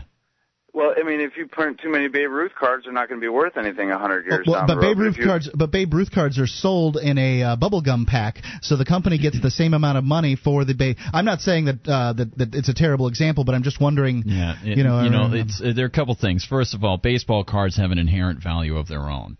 Uh, the people buy them for a specific interest. They trade them for a specific interest. It's exactly. completely different than a dollar bill. So no, that's the same thing as gold, no, it's silver, not, yak no, dung, seashells. Right, right. That's but Everybody but if you're but the, but the current that's why I'm something. saying that's why I'm saying if you're going to try to print a, a some piece of paper that is analogous to gold, then you've got to it's tie an economy-wide it. You've got to I O U hold on, hold on. for labor. It's that doesn't work that way. You can't you can't. You can't just say, here, I'm printing printing some colorful paper that will act as a means of exchange for you, unless Work people... longer than gold. No, it hasn't. What? Gold, gold, gold, gold was many times. Gold has, gold has been every system around the planet. Hard currencies were the first monies. That yes, is and just, they were clipped and they were debased. And right, they were, but who did it? Shoved, shoved who did it? This is the point. This is the this is the point. If you've got private banks, they don't clip things unless they're tied to government and they can get away with it. If you've got a transparent, everybody's going to try and clip the governments of Rome. Who I just I gave well, a speech so of, the, about the advantage this. that you're talking about here of a sovereign fiat currency would apply to a sovereign gold or silver-backed currency. Yeah, but before you're, we you're go before we go that far though, uh, he brought up that, that they get clipped. They get clipped by. By the Roman government. If you look at you look at the Roman government, yeah, but if you've got private institutions yeah, that are clipping it. clipping the coins, no one's going to do business with them. If you've got private institutions, nobody's going to do business with them. If they're putting in extra metals, if they're debasing their coins, people will mm-hmm. weigh them and right. they will test them and they'll say, no, this actually isn't one hundred percent gold. It's not correct, and I'm not doing business with that person. But when you have a law, a legal monopoly, where the government says, we're printing it and you're going to accept it for the same amount as, as we were offering them before, you're screwed. That's uh, what fiat is, is where the government forces this uh, paper system down on everybody. The reason right. why it lasts for so long is because it's backed up by men with guns. Right. I mean, legal tender the means Bank you're forced to and, utilize and neither that. Neither was the tally stick. Well, the we have to. Stick. Well, you know, here's what I'd like we'll to see to you do then. That. Why don't you just start your uh, sovereign currency and see how many well, people want to take it? it, it Uh, th- that'd be great. That's a great, great but, um, idea. Right. I'd like to make the point, though, that uh, the uh, w- I, where where is this uh, the, these banks that uh, collected all the gold because they were giving interest out, and then uh, you know debased the value of gold by releasing it? Um, like where's the well, historical? The best person? one would be the Rothschild family. Uh, when was this? When specifically to the Rothschild family? Well, the first guy's last name wasn't Rothschild, and I can't remember it. But when he did it happen? He operated out of Germany. Then his family, they changed the name to Rothschild because of the crest they had over their bank, and then they spread out through Europe and then bought up all the economies. Uh, and, uh, and so, so and you're talking about government-issued uh, uh, gold-backed currency. The Rothschilds, basically, they were the government connected is just to the a cardboard government. Cutout that sits in front of the bank. The bank controls the government because they bankrupted all governments around the world. See, this is why. Like, so you see that competition, competition would would would uh, eliminate this. Exactly. It, you got to get the government out of the equation. This is what I'm we're not, saying. I'm not saying that the government did look, or didn't look, do anything. This I'm is, saying uh, the governments are all bankrupt around the world. They're all no, no, no. Two, I, I, sorry, Dave. I, I know we disagree, but there are two points I really want to make. The first one is if you look at the history of of money, mm-hmm. the times when you have the most stable currency means of exchange. Greenback. No, no, no, sorry. not now the greenback at all. Bank of when Venice, the, I'm telling you. No, you guys listen, listen. When the when you the I'm, when look the banking the damn act, research, really the fact is the greenback is worth three percent of what it was you in really nineteen thirteen when they started with it. Talk about some research, man. If it's lost ninety-seven percent of its value. Okay, there there are a couple yeah. points I want to bring up. Uh, the sure. First off, first off, uh, if you look at uh, things like uh, the Civil War, okay.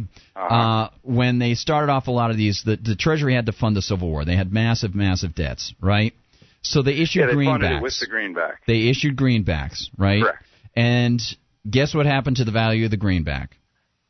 Explain to me what happened to the value of the greenback. Well, originally they were going to tie it to gold. And then a guy named William, Jen- William Jennings Bryan came along, and guess what happened? What happened? He wanted to tie it to silver. Why? Because silver's people, more available. Silver that's would be right. way better it's than cheap. Gold. No, this is the whole point. He represented agrarian interests. They had great and massive debts, a lot of farmers. He was a populist. He said, these people owe a lot of money to banks, but if they can pay it back in silver, then the silver is cheaper, and we'll call it a dollar. So they won't have to actually be paying back as much because the silver is cheaper. They were debasing the value of the hey. greenback. The government interventionists got involved. Now, here's one more point I just want to bring up. If you're talking about if you're talking about interest, mm-hmm. if you're a bank and you're let's say you're a private bank, right? any kind of any kind of banking institution, and you want to stay in business, you have an option. If you're not allowed to issue Uh, issue credit to give loans for interest and get them paid back at a certain rate based on the time and the valuation of your time and the opportunities you're losing by giving up that money, you could hypothetically take your money that you've had dropped off from all the different depositors and things like that and try to start up businesses and make money over out of the money that you've got there. And you would have yep. promissory notes, and you'd say, well, you know, folks, we're going to keep X percent here, fractional reserve banking, and we're but we're going to be doing this business. Now, people would be open. They could say, well, I don't want to keep my money there. You're keeping X percentage there. But th- that would be very expensive and costly for the banks to say, well, let's start up a construction company. Let's buy up some backhoes, and, and that's how we'll make our profit. Instead, they have people approach them with projects, and these people say, I've got a good idea. Here's what I think the payoff is going to be. Here's what I think my overhead is. Do you think it's good? I'd love to get a loan. Now, the bank could say, well, we have opportunities that we could use our money for in this, but it looks like we get a better deal there. They issue a loan to the, you know, customer X, and he will pay back based on what he promises to pay them back, and they make their profit. That's how they well, stay in business. It, it, there is no problem with a bank issuing loans in any way. People who run banks are extremely greedy, and eventually Why they don't will you wind open your up own with bank, the majority then? Of the money supply. Why and don't when you they open... wind up with the majority of the money supply, all they have to do is slowly reduce it. The prices of everything drop. You know what? You're living in a world, Dave, hold on a second. You're living, David, you're living in a world where you believe that only... And I really feel you guys need to do a little more research. Okay, thanks Man, for I've the call, I've been researching David. this very thoroughly. Appreciate the fact hearing is, from you tonight. Um, the, the same thing could be said about Walmart. Walmart is taking in value. Um, they're taking it in in the value in, in, in, in the form of money. Now, that money represents things that you can buy. They should be able to theoretically collect all the money in the world, then release it and uh, you know make money. But they're not doing that because they have competition. And that's the other thing that we haven't even mentioned here. And it seems like David is uh, in his what, whatever examples he's giving, he's sort of giving in the realm where only David's currency will be the currency, or only one style of gold-backed uh, paper will be the currency. And, and I think he's ignoring the fact that in a free market there can be several different alternative currencies available out there to sure. where if what he's saying is true and somehow some one bank is able to collect a whole bunch of gold, well, that doesn't affect the people out there doing business in silver or palladium or whatever. I mean, it's, it may affect them in that their values right. might change, but but there are, there are other currencies in the marketplace to help offset whatever that I'm, uh, might I'm be. I'm for what he says. When he says a sovereign, uh, which which I assume to mean a, a, a company that is uh, or a, an organization that is somehow separate from the government, a sovereign uh, fiat currency, I'm for that, because at that point, if, I you, don't can have a, if you can have a sovereign fiat currency, you can have a sovereign gold or silver or banana-backed currency, which means that the real, to me, what uh, you know, my understanding out of economics is that the uh, the value-backed currency will drive out this uh, fiat paper garbage that uh, that he's talking about, and you'll have, you know, people dealing in real money instead of governments having control. The greenback was stable while it was tied to gold. That's all you need to say. It's and then true. It got destabilized when they decoupled it. That's history for you. eight hundred, two five nine, nine two three one. That's the S A C L C A I toll-free line. As you might imagine, people want to comment on this. Of course, you can bring up whatever you want. Hour number three is on the way. You take control of the airwaves. This is Free Talk Live. This program is brought to you by Free Keen dot com. Free Keen dot com features audio, video, and blogs chronicling the transition to a voluntary society. Free Keen dot com also has comments and discussion forums so you can be heard. Free Keen dot com. This is Free Talk Live. We're launching an hour number three of the program. You can bring up anything if you dial the toll-free number at eight hundred, two five nine, nine two three one. That is the S A C L C A I toll-free line. It's Ian here with you. And Guard. And Mark. And you can join us on our website at free talk live dot com. The features are totally free, so enjoy those on us. Again, free talk live dot com. Right to your phone calls. We go to Matt in Illinois. You're on Free Talk Live. Hello, Matt. Evening, guys. Hey, you're on the amp line. Okay, last hour you were talking to this guy about money, and um, I wanted to reiterate, you actually brought up one of the points I was going to bring up at the end, uh, that uh, if his currency was competing with other currencies that had value, people would most likely uh, use the currencies with value rather than using his.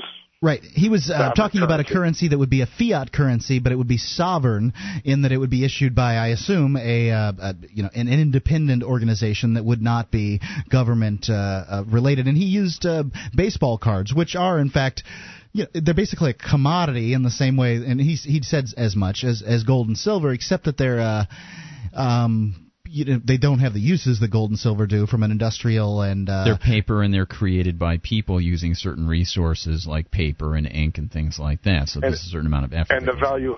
The value of a baseball card is no more than what a will, person is willing to pay for that baseball Precisely. card. Well, that's true with gold right. and silver, but exactly. it's uh, you know there's there's more of a foundation um, there than there is with ba- baseball cards, because the company that issues the baseball cards could decide to become rich by printing more baseball cards. Right. Well, and, one and, of the one of the uh, things that, that this gentleman said Uh, during the course of the uh, conversation that caused me to call was um, he was talking about what uh, what they would do with uh, silver if if um, if there's not enough to go around. He said, "Would you measure it in milligrams?" And one of the things that I learned recently was um, in this area in Illinois, uh, back in the early eighteen hundreds, before uh, eighteen fifty, um, there was a, a very tight supply of silver, and it was used as money.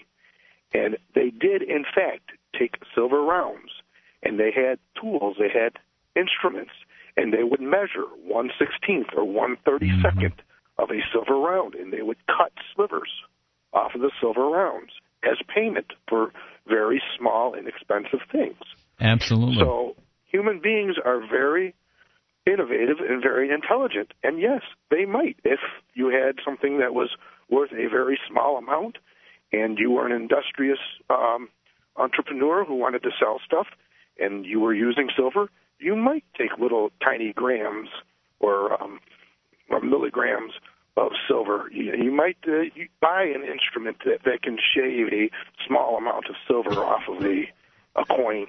Uh, the, and, and use that. The ease of creation, uh, you're absolutely right, and and uh, you certainly could do that, because it it shouldn't freak people out, even if you were going to have milligrams or ounces or pounds sterling or whatever it might be. You know, the, the name, the pound, comes from the weight of what what something was way, way, way back. The pound sterling, all these different types of things, they came from actual weights for the currencies, and it's very interesting to see, because you could have a very tiny amount, as long as that was organically agreed to by people within the marketplace as being something that was valuable.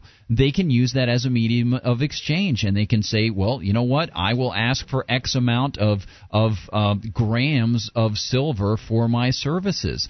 The thing about it is that if it's very difficult to get this particular commodity, as as you know, uh, then that helps it stabilize. If you can, if human beings can create these things very easily, then there's really no way to be able to control the value of it. It it's can be scarce. Devalued all the time. It's like that Hitchhiker's Guide to the Galaxy thing. At a certain point, these uh, people from another planet, they crash land on Earth, and they, they've been stuck there for over a year, and they're trying to figure out, they're having problems with their currency because they're using leaves as currency. So they realize that it's led to hyperinflation because its leaves are so readily available. And so what they've decided to do is go out on a mission to basically devalue, uh, to to de- to uh, to revalue their currency, and they're going to burn down all the forests. Excellent. That's the absurdity of it, you know. So it's the same thing with the baseball cards, and and and really, the, the, you get a, you get a better baseball card um, uh, cipher if you have something like gold. And you add the human element of, let's say, uh, beautiful drawings, beautiful pictures, and things like that. That makes it even more valuable. So I don't see why he's so reluctant to move over to the to the specie currency. Matt, any other thoughts? Uh, yeah, especially since, you know, there's there's a historical basis for it. Yeah, and people yeah. have used it in the past. Why shouldn't it in the future? In the past, it was, you know, the the economies uh, ran just perf- perfectly fine on them. So why not in the future? Yeah. Now, Thanks, Gardner, Matt, for the call. Appreciate it. eight hundred two five nine nine two three one. Gresham's law says that uh, value uh, that they uh, bad money chases out good. Bad money chases out good, right. Which is sort of the opposite of what we've been saying here. How does Gresham's law f- fit in with this competing currencies that are sovereign kind of thing? Well, uh, if you've got competing currencies, uh, different banks issuing currency redeemable for certain stores of gold, and they can, if they want to, have fractional reserves, as long as people go and they find out, what are your fractions? Uh, do I think your investments are risky or not risky? I'm perfectly fine with legal, private, fractional reserve banking if the banks are transparent, that, and they would be in a private marketplace. You You're could an have Osbornian. That. I am definitely an Osbornian, my friend. Definitely. The precedent has been set by Osborne. But um, yeah, um, it, what you what you have is um, with these uh, with these competing currencies is the good drives out the bad in this case, just like good products drive out the bad products, because there's competition and people don't want bad products. So um, now, why? I guess I've heard Gresham's law before and have never understood it. I know that uh, essentially the g- people will hoard good currency and spend right. bad currency. It's what I do. I mean, right. I don't spend my silver. Right. It's Generally. All, exactly. Same thing with me. It's all. It's all within an an, an aura or an environment of government. Right. It, it, it would have to be in, in the area of government where uh, you know someone is forced to take something as currency, because you yeah. I, I just don't I can't imagine a fiat currency with no backing working in uh, in an arena, although this gentleman says that it did. It seems very odd to me. These tally sticks uh, or, or whatever um, they, they worked when there was obviously gold well, and hey, silver I love, around. I love Ian's, Ian's suggestion before the break. Hey, you know what? You introduce your baseball card style fiat currency and have it compete against other ones, and let we'll, the market we'll see decide, what happens. Right? Uh, it's not a problem, and what you'll find is it's inevitable. What you'll find is that which holds and retains its value and does not fluctuate that long will be the currency to which people turn. What about the interest example? I feel like I've been hung up on this before, and it's kind of a tricky question that he was asking. I don't think that anybody, either of you, have really answered it. What well, about I, the question? I'd be happy to. Of you got you've got this gold-backed currency, mm-hmm. and the bank is going to lend you a hundred uh, ounces of gold, and they're going to say, yeah, okay, well you got to pay this back in a couple of years' time, and you got to pay us back one hundred ten ounces of gold. Where, uh, where? I mean, obviously people and can the bank mine begins, new gold, and because the bank um, is then getting more money back than they lent out, that at some point they're going to manage to, uh, you know, have all the gold everywhere, or at least enough gold that they can, uh, th- they will then be able to release it on the market for, uh, at a higher rate and be able to make money or something like that. You know, if you can control, they'll hoard that's all. Part they'll two get of all the, the question. Gold. That right. was part two of the question, but the original question is, well, where does the extra gold come from in order to pay off the interest? If there's only Only X gold out there in the marketplace, how can this – I mean, is, yes, gold can be mined from the earth, but where does it come from um, besides that to well, pay off gold? Well, that's really that the is. answer is that, uh, you, you know, you're, you're talking about, um, you know, there'll be different commodities that people have, mm-hmm. and they'll they'll fluctuate. The fact is the value of gold, gold to silver does fluctuate, and you'll see those uh, that interest being sucked up in those in those fluctuations. Um, it'll disappear, unlike with fiat currency as it uh, currently exists today. And like you've said, we're not talking about just gold-backed money or gold Gold money. We're talking about gold and silver and bananas and uh, rhodium and everything else out there. People exchanging things of value, right. Bearer bonds for uh, you know the exchange of uh, you know a, a busload of clams or whatever it is that they want to want to get. So and, and, and obviously banks have to charge a certain amount of interest because they pay a certain amount of interest in order to have the money to loan, so, and they have to keep their lights on, and they have employees um, who then will be borrowing money from different places and lending money because when you when you put money in banks, you're lending, so it all goes around in a big circle. It, uh, there, there are a couple other things. I don't know if you want to go on after the spot, but also um, uh, there will be an increased demand for gold. There'll be more profitability to, to look for gold. In addition to that, even as the banks call in the loans from these other people, there are going to be there are going to be more demands from more people in the future for more loans. eight hundred, two five nine, nine two three one is the number. You're welcome to chime in on this or bring up anything. This is Free Talk Live.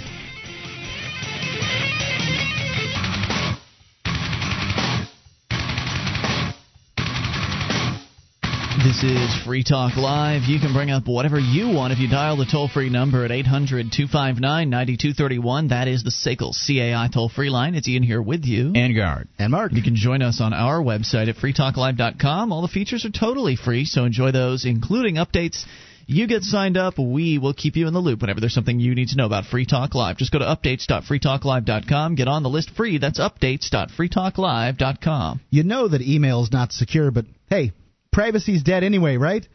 Wrong. Introducing privacy harbor dot com, an easy-to-use, secure email alternative. Sign up for a free account today at privacy harbor dot com because normal email is not secure. Privacy dot com. privacy harbor dot com, excuse me.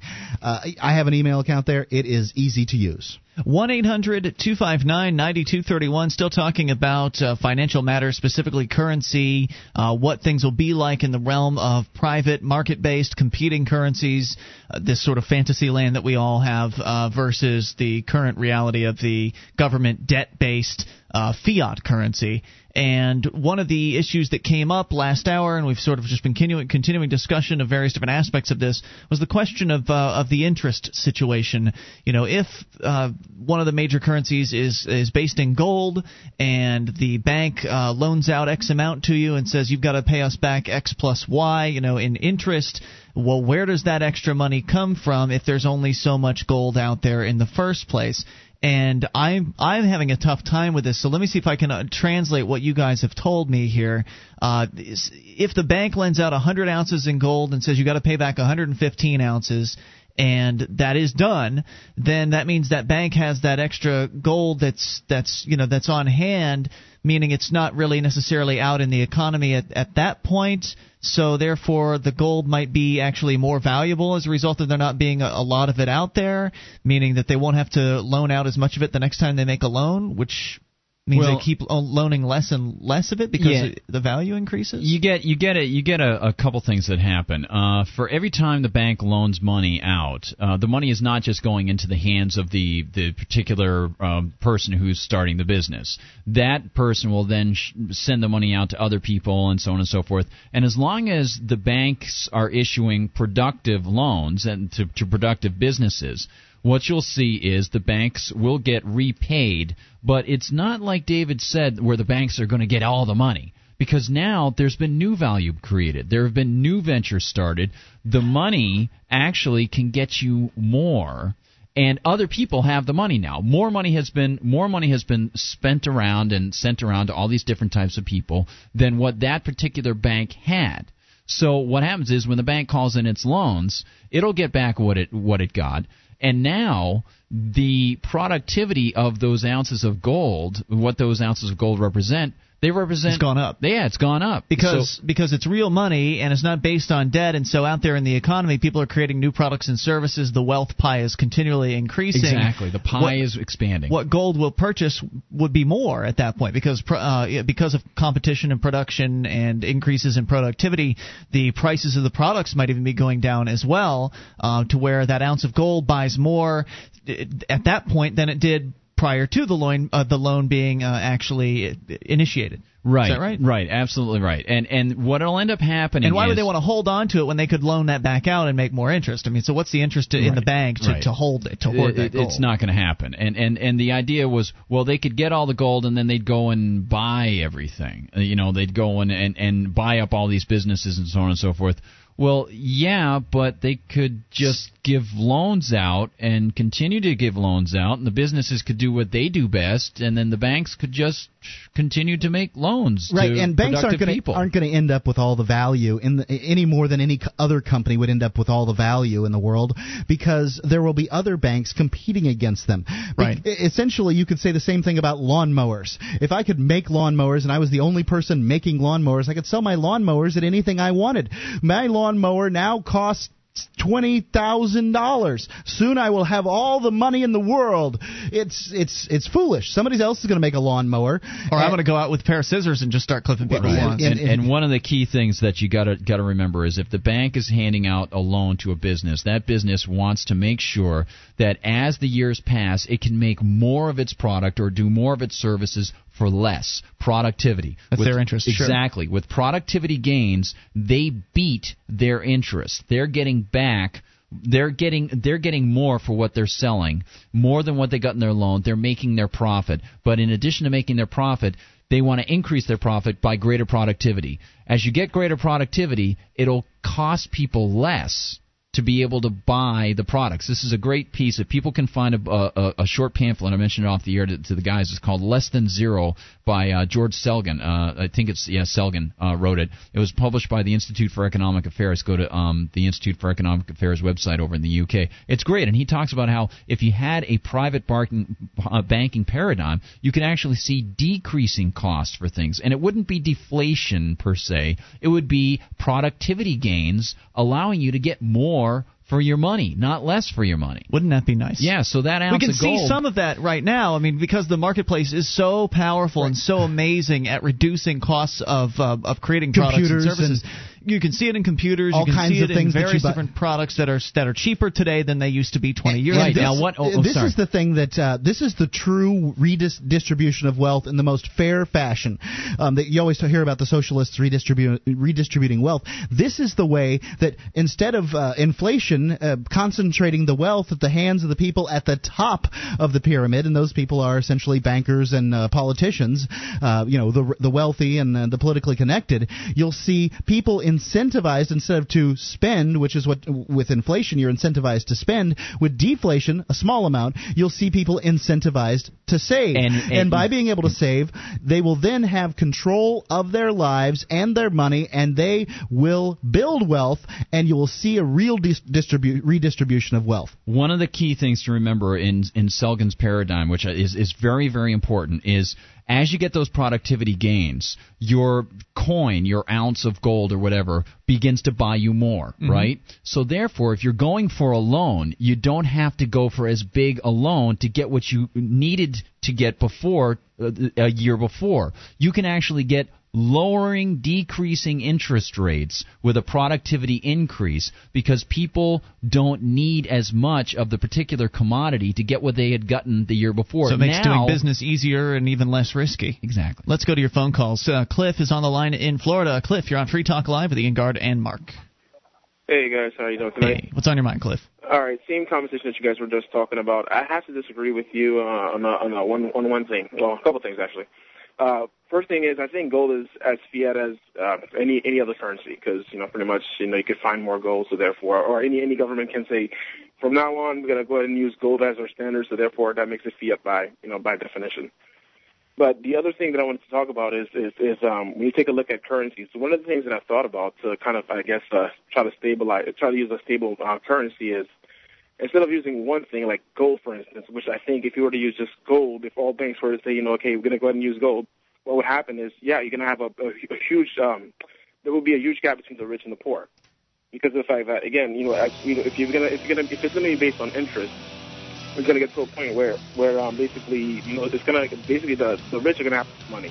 No. Well, is is that isn't that what's happening with uh, with Walmart? I mean, um, except that they have competition. I want to get back to this. Hang on, Cliff. We'll bring it back. eight hundred, two five nine, nine two three one. I'm not sure I understood his question. I mean, I'm not sure I understood my answer. It was, wasn't well articulated. More on the way here. You can bring up anything. This is Free Talk Live. Toll free, eight hundred, two five nine, nine two three one. With your help, we can spread the message of liberty around the world. Consider becoming a Free Talk Live amplifier for just three dollars a month now at amp dot free talk live dot com. If you can't afford it, keep enjoying us for free. If you can spare the three, visit amp dot free talk live dot com.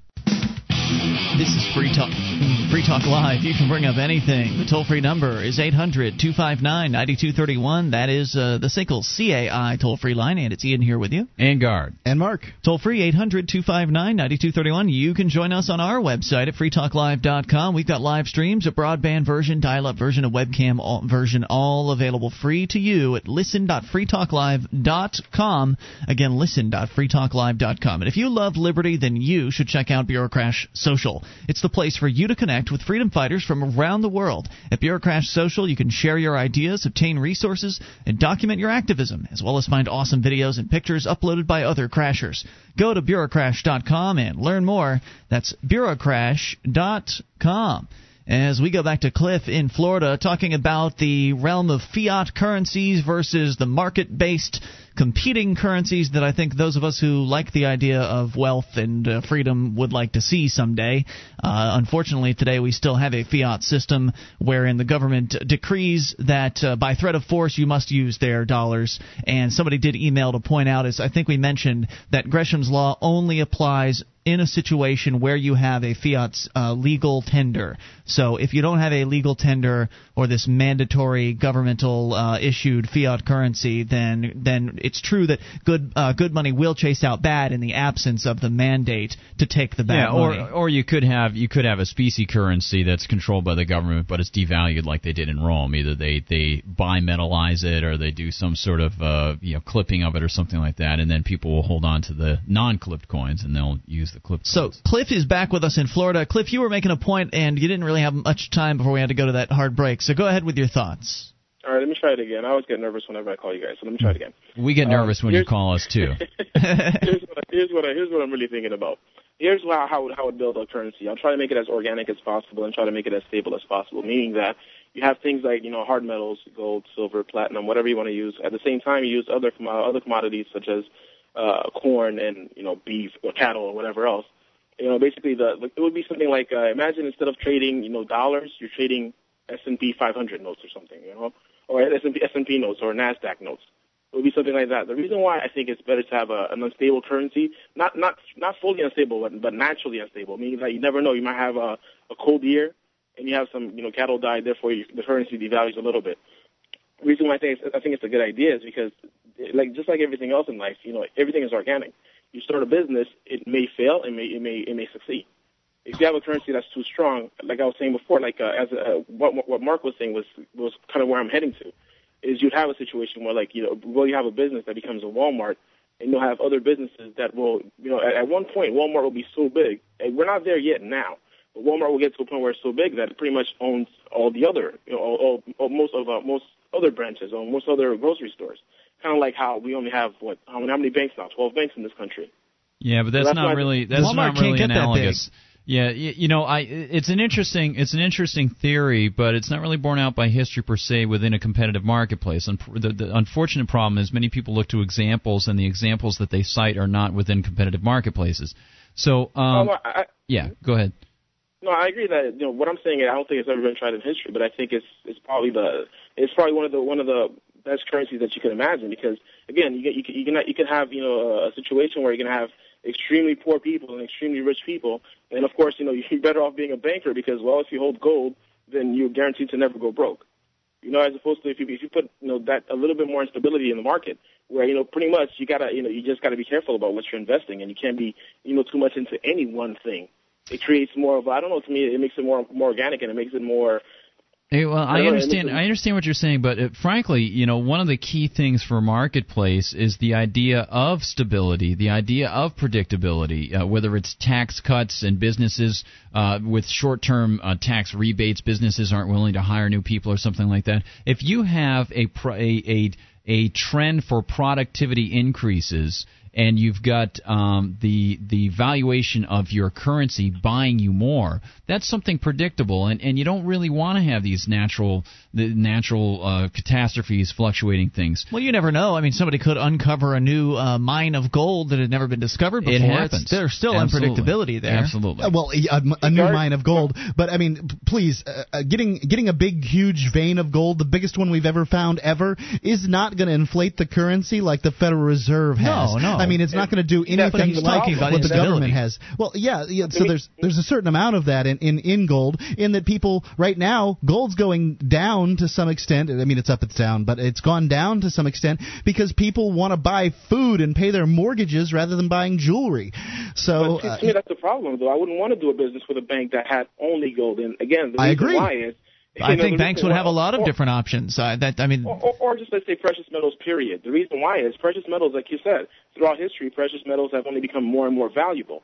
So the reason why I wouldn't want to do business with them is that's not true. Well, that's that's why I've men- mentioned uh, bananas every time I say private, you know, a private currency backed by backed by something. I'll say gold or silver or bananas, because the fact is, you know, you'll you'll likely see all kinds of different private currencies backed by all kinds of different things. But the pre- but the claim, Cliff, that you just made isn't necessarily true. The claim was that precious metals had become more valuable over time, over history, and that that's not not really true. I mean, you were saying the other day, Mark, you could still buy a nice suit of clothes for an ounce of gold today as you could buy, you know, hundreds of years ago. Yeah, the, the production quality might have increased on the product, so to that extent you could make, you could make the claim that uh, it is more valuable, but generally it's it's pretty much held its value. If you're looking at its value deno- uh, denominated in fiat currency, then it will appear as though it's become more valuable. I mean, it's, well, and, you know, eight hundred dollars today, exactly, whereas it might have been three hundred dollars. There's something else you guys are missing that, that I think that a lot of a lot of people that are that are in our position, you know, miss a lot. People that are in the, in the freedom movement is we understand how these things work,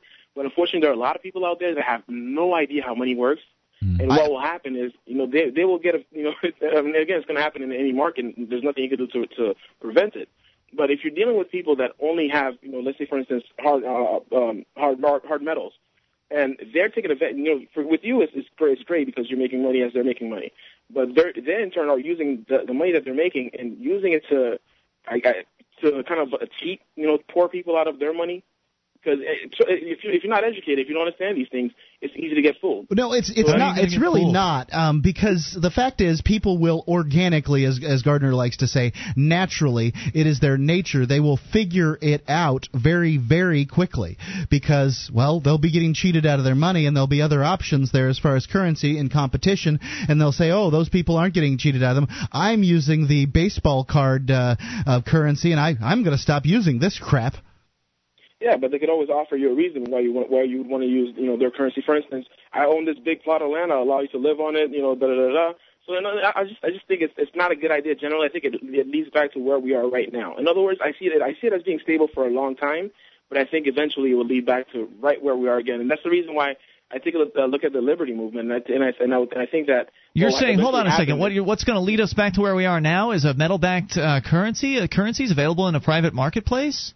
You believe it or not, yes. That's and not possible because you can't inflate that. You can't inflate those it, currencies like you can by pr- turning on the printing press. It's, no, that's the thing. It's not really a matter of infl- inflating. It's a matter of, of, of, of uh, impoverishing a certain population. And it wasn't even popular. How would you impoverish them? And, and you're taking you for granted. I'm sorry, but you're taking for granted that people will continue to be uneducated about money in a world where money is competing, and that's simply not so.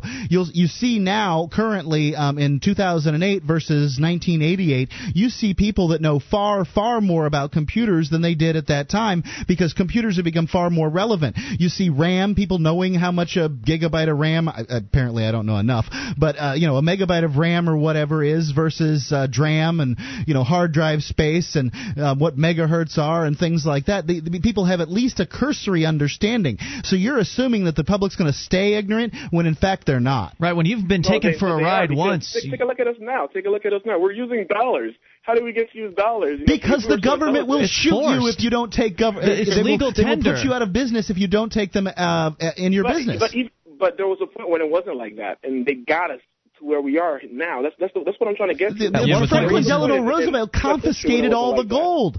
Franklin Del- Delano Roosevelt said, "All the gold are all your golds are mine," and he came and he took them, and he would have put you in jail if you didn't give them to it. It's the force of government, man. Thank you, Cliff, for the call tonight. I appreciate the conversation. eight hundred two five nine nine two three one. That's the S A C L C A I toll-free line in a private marketplace, and a true free marketplace with private uh, competing currencies. There's no way you could get back to the situation we have today because it's just a completely different realm. Today we have one agency issuing a mandatory crap can currency and forcing everybody to use it. More on the way. It's Free Talk Live.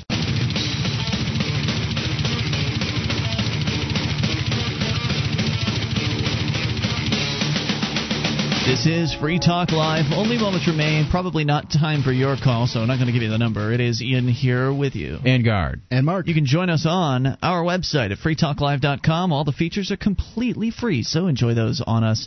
Again, free talk live dot com. You like the show, you want to help support Free Talk Live, well, you can learn how to promote the show by going to promote dot free talk live dot com. Lots of different options there, many of them completely free, a few of them very low cost, like printing out flyers, for instance. We also have vector graphic versions of our logos. You can make your own graphics up if you want.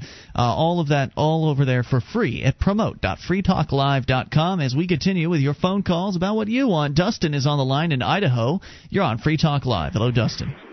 Hi there, guys. I uh, just wanted to make a comment on uh, what had mentioned before in a true gold-based or silver-based or some kind of metallic money-based system, um, how if the banks are loaning out money at interest, um, how they're going to end up with all the money. Yeah. And I just want to say I, I disagree with that concept completely for a couple of reasons. It fails to take into account the time value of money. Right.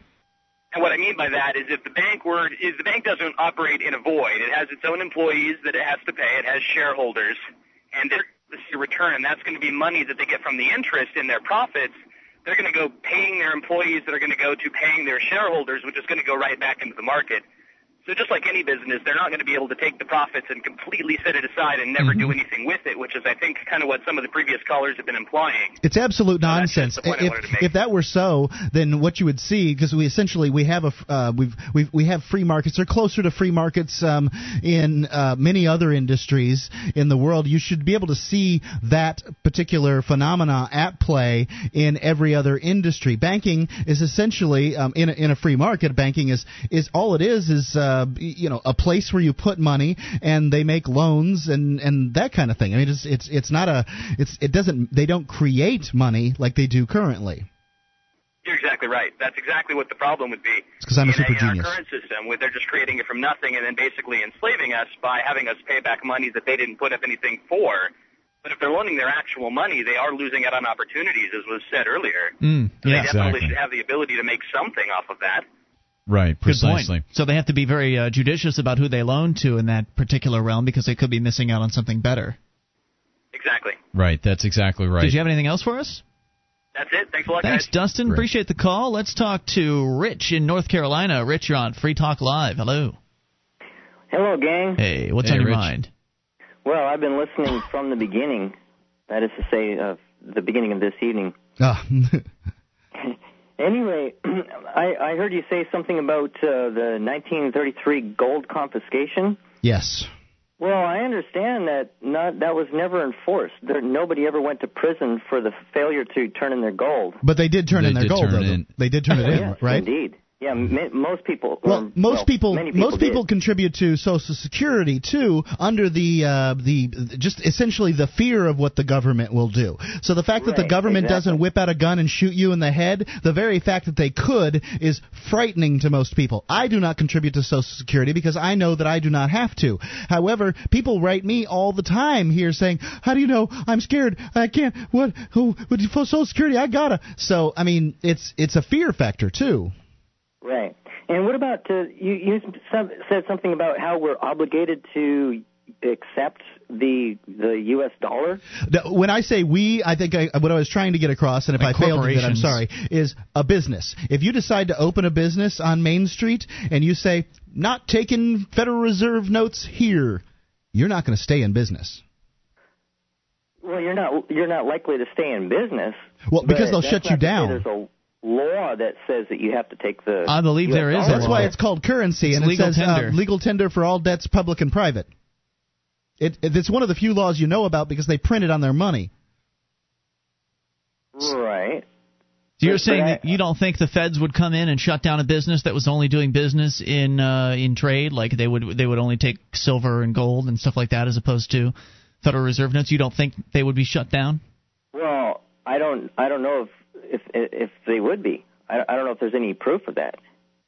Well, well it's probably because no one's ever tried it. No one's uh, ever had the the gumption to try opening up a storefront. I mean, number one, as you say, it would be difficult because everyone would want to pay an F R N, so it'd be very difficult uh, to get business.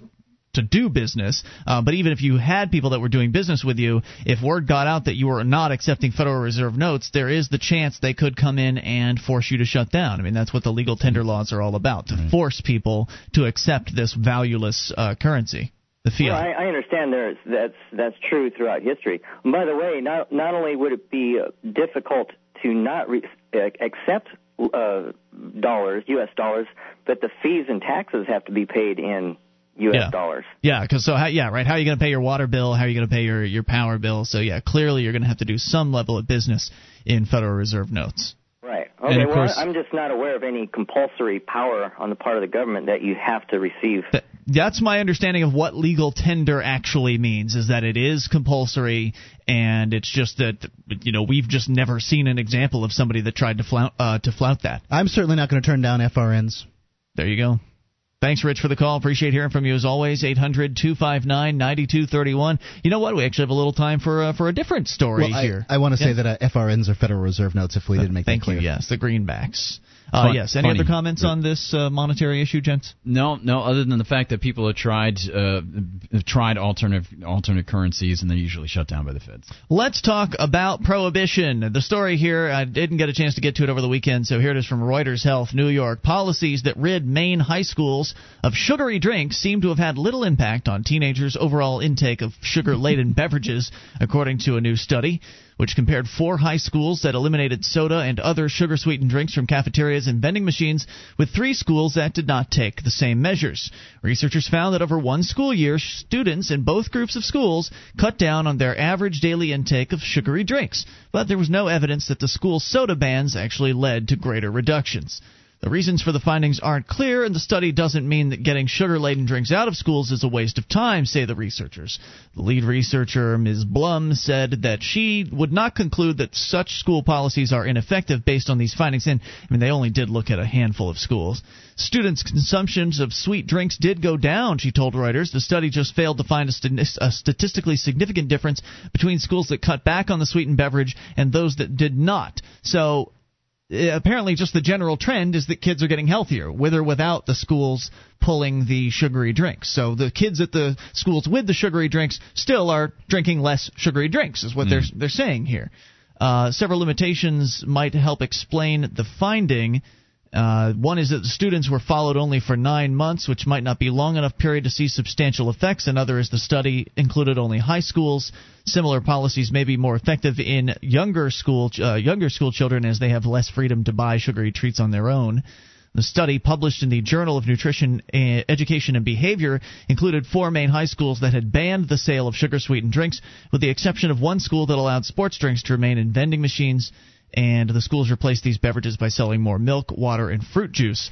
Uh, Blum's team surveyed two hundred thirty-five students about their daily intake of sugary drinks at two time points, the spring before the policies took hold and nine months after they'd gone into effect. The researchers gave the same survey to two hundred twenty-one students in high schools that kept selling the soda. On average, the study found students at both groups of schools curbed their intake of sugary beverages to a similar degree over the school year.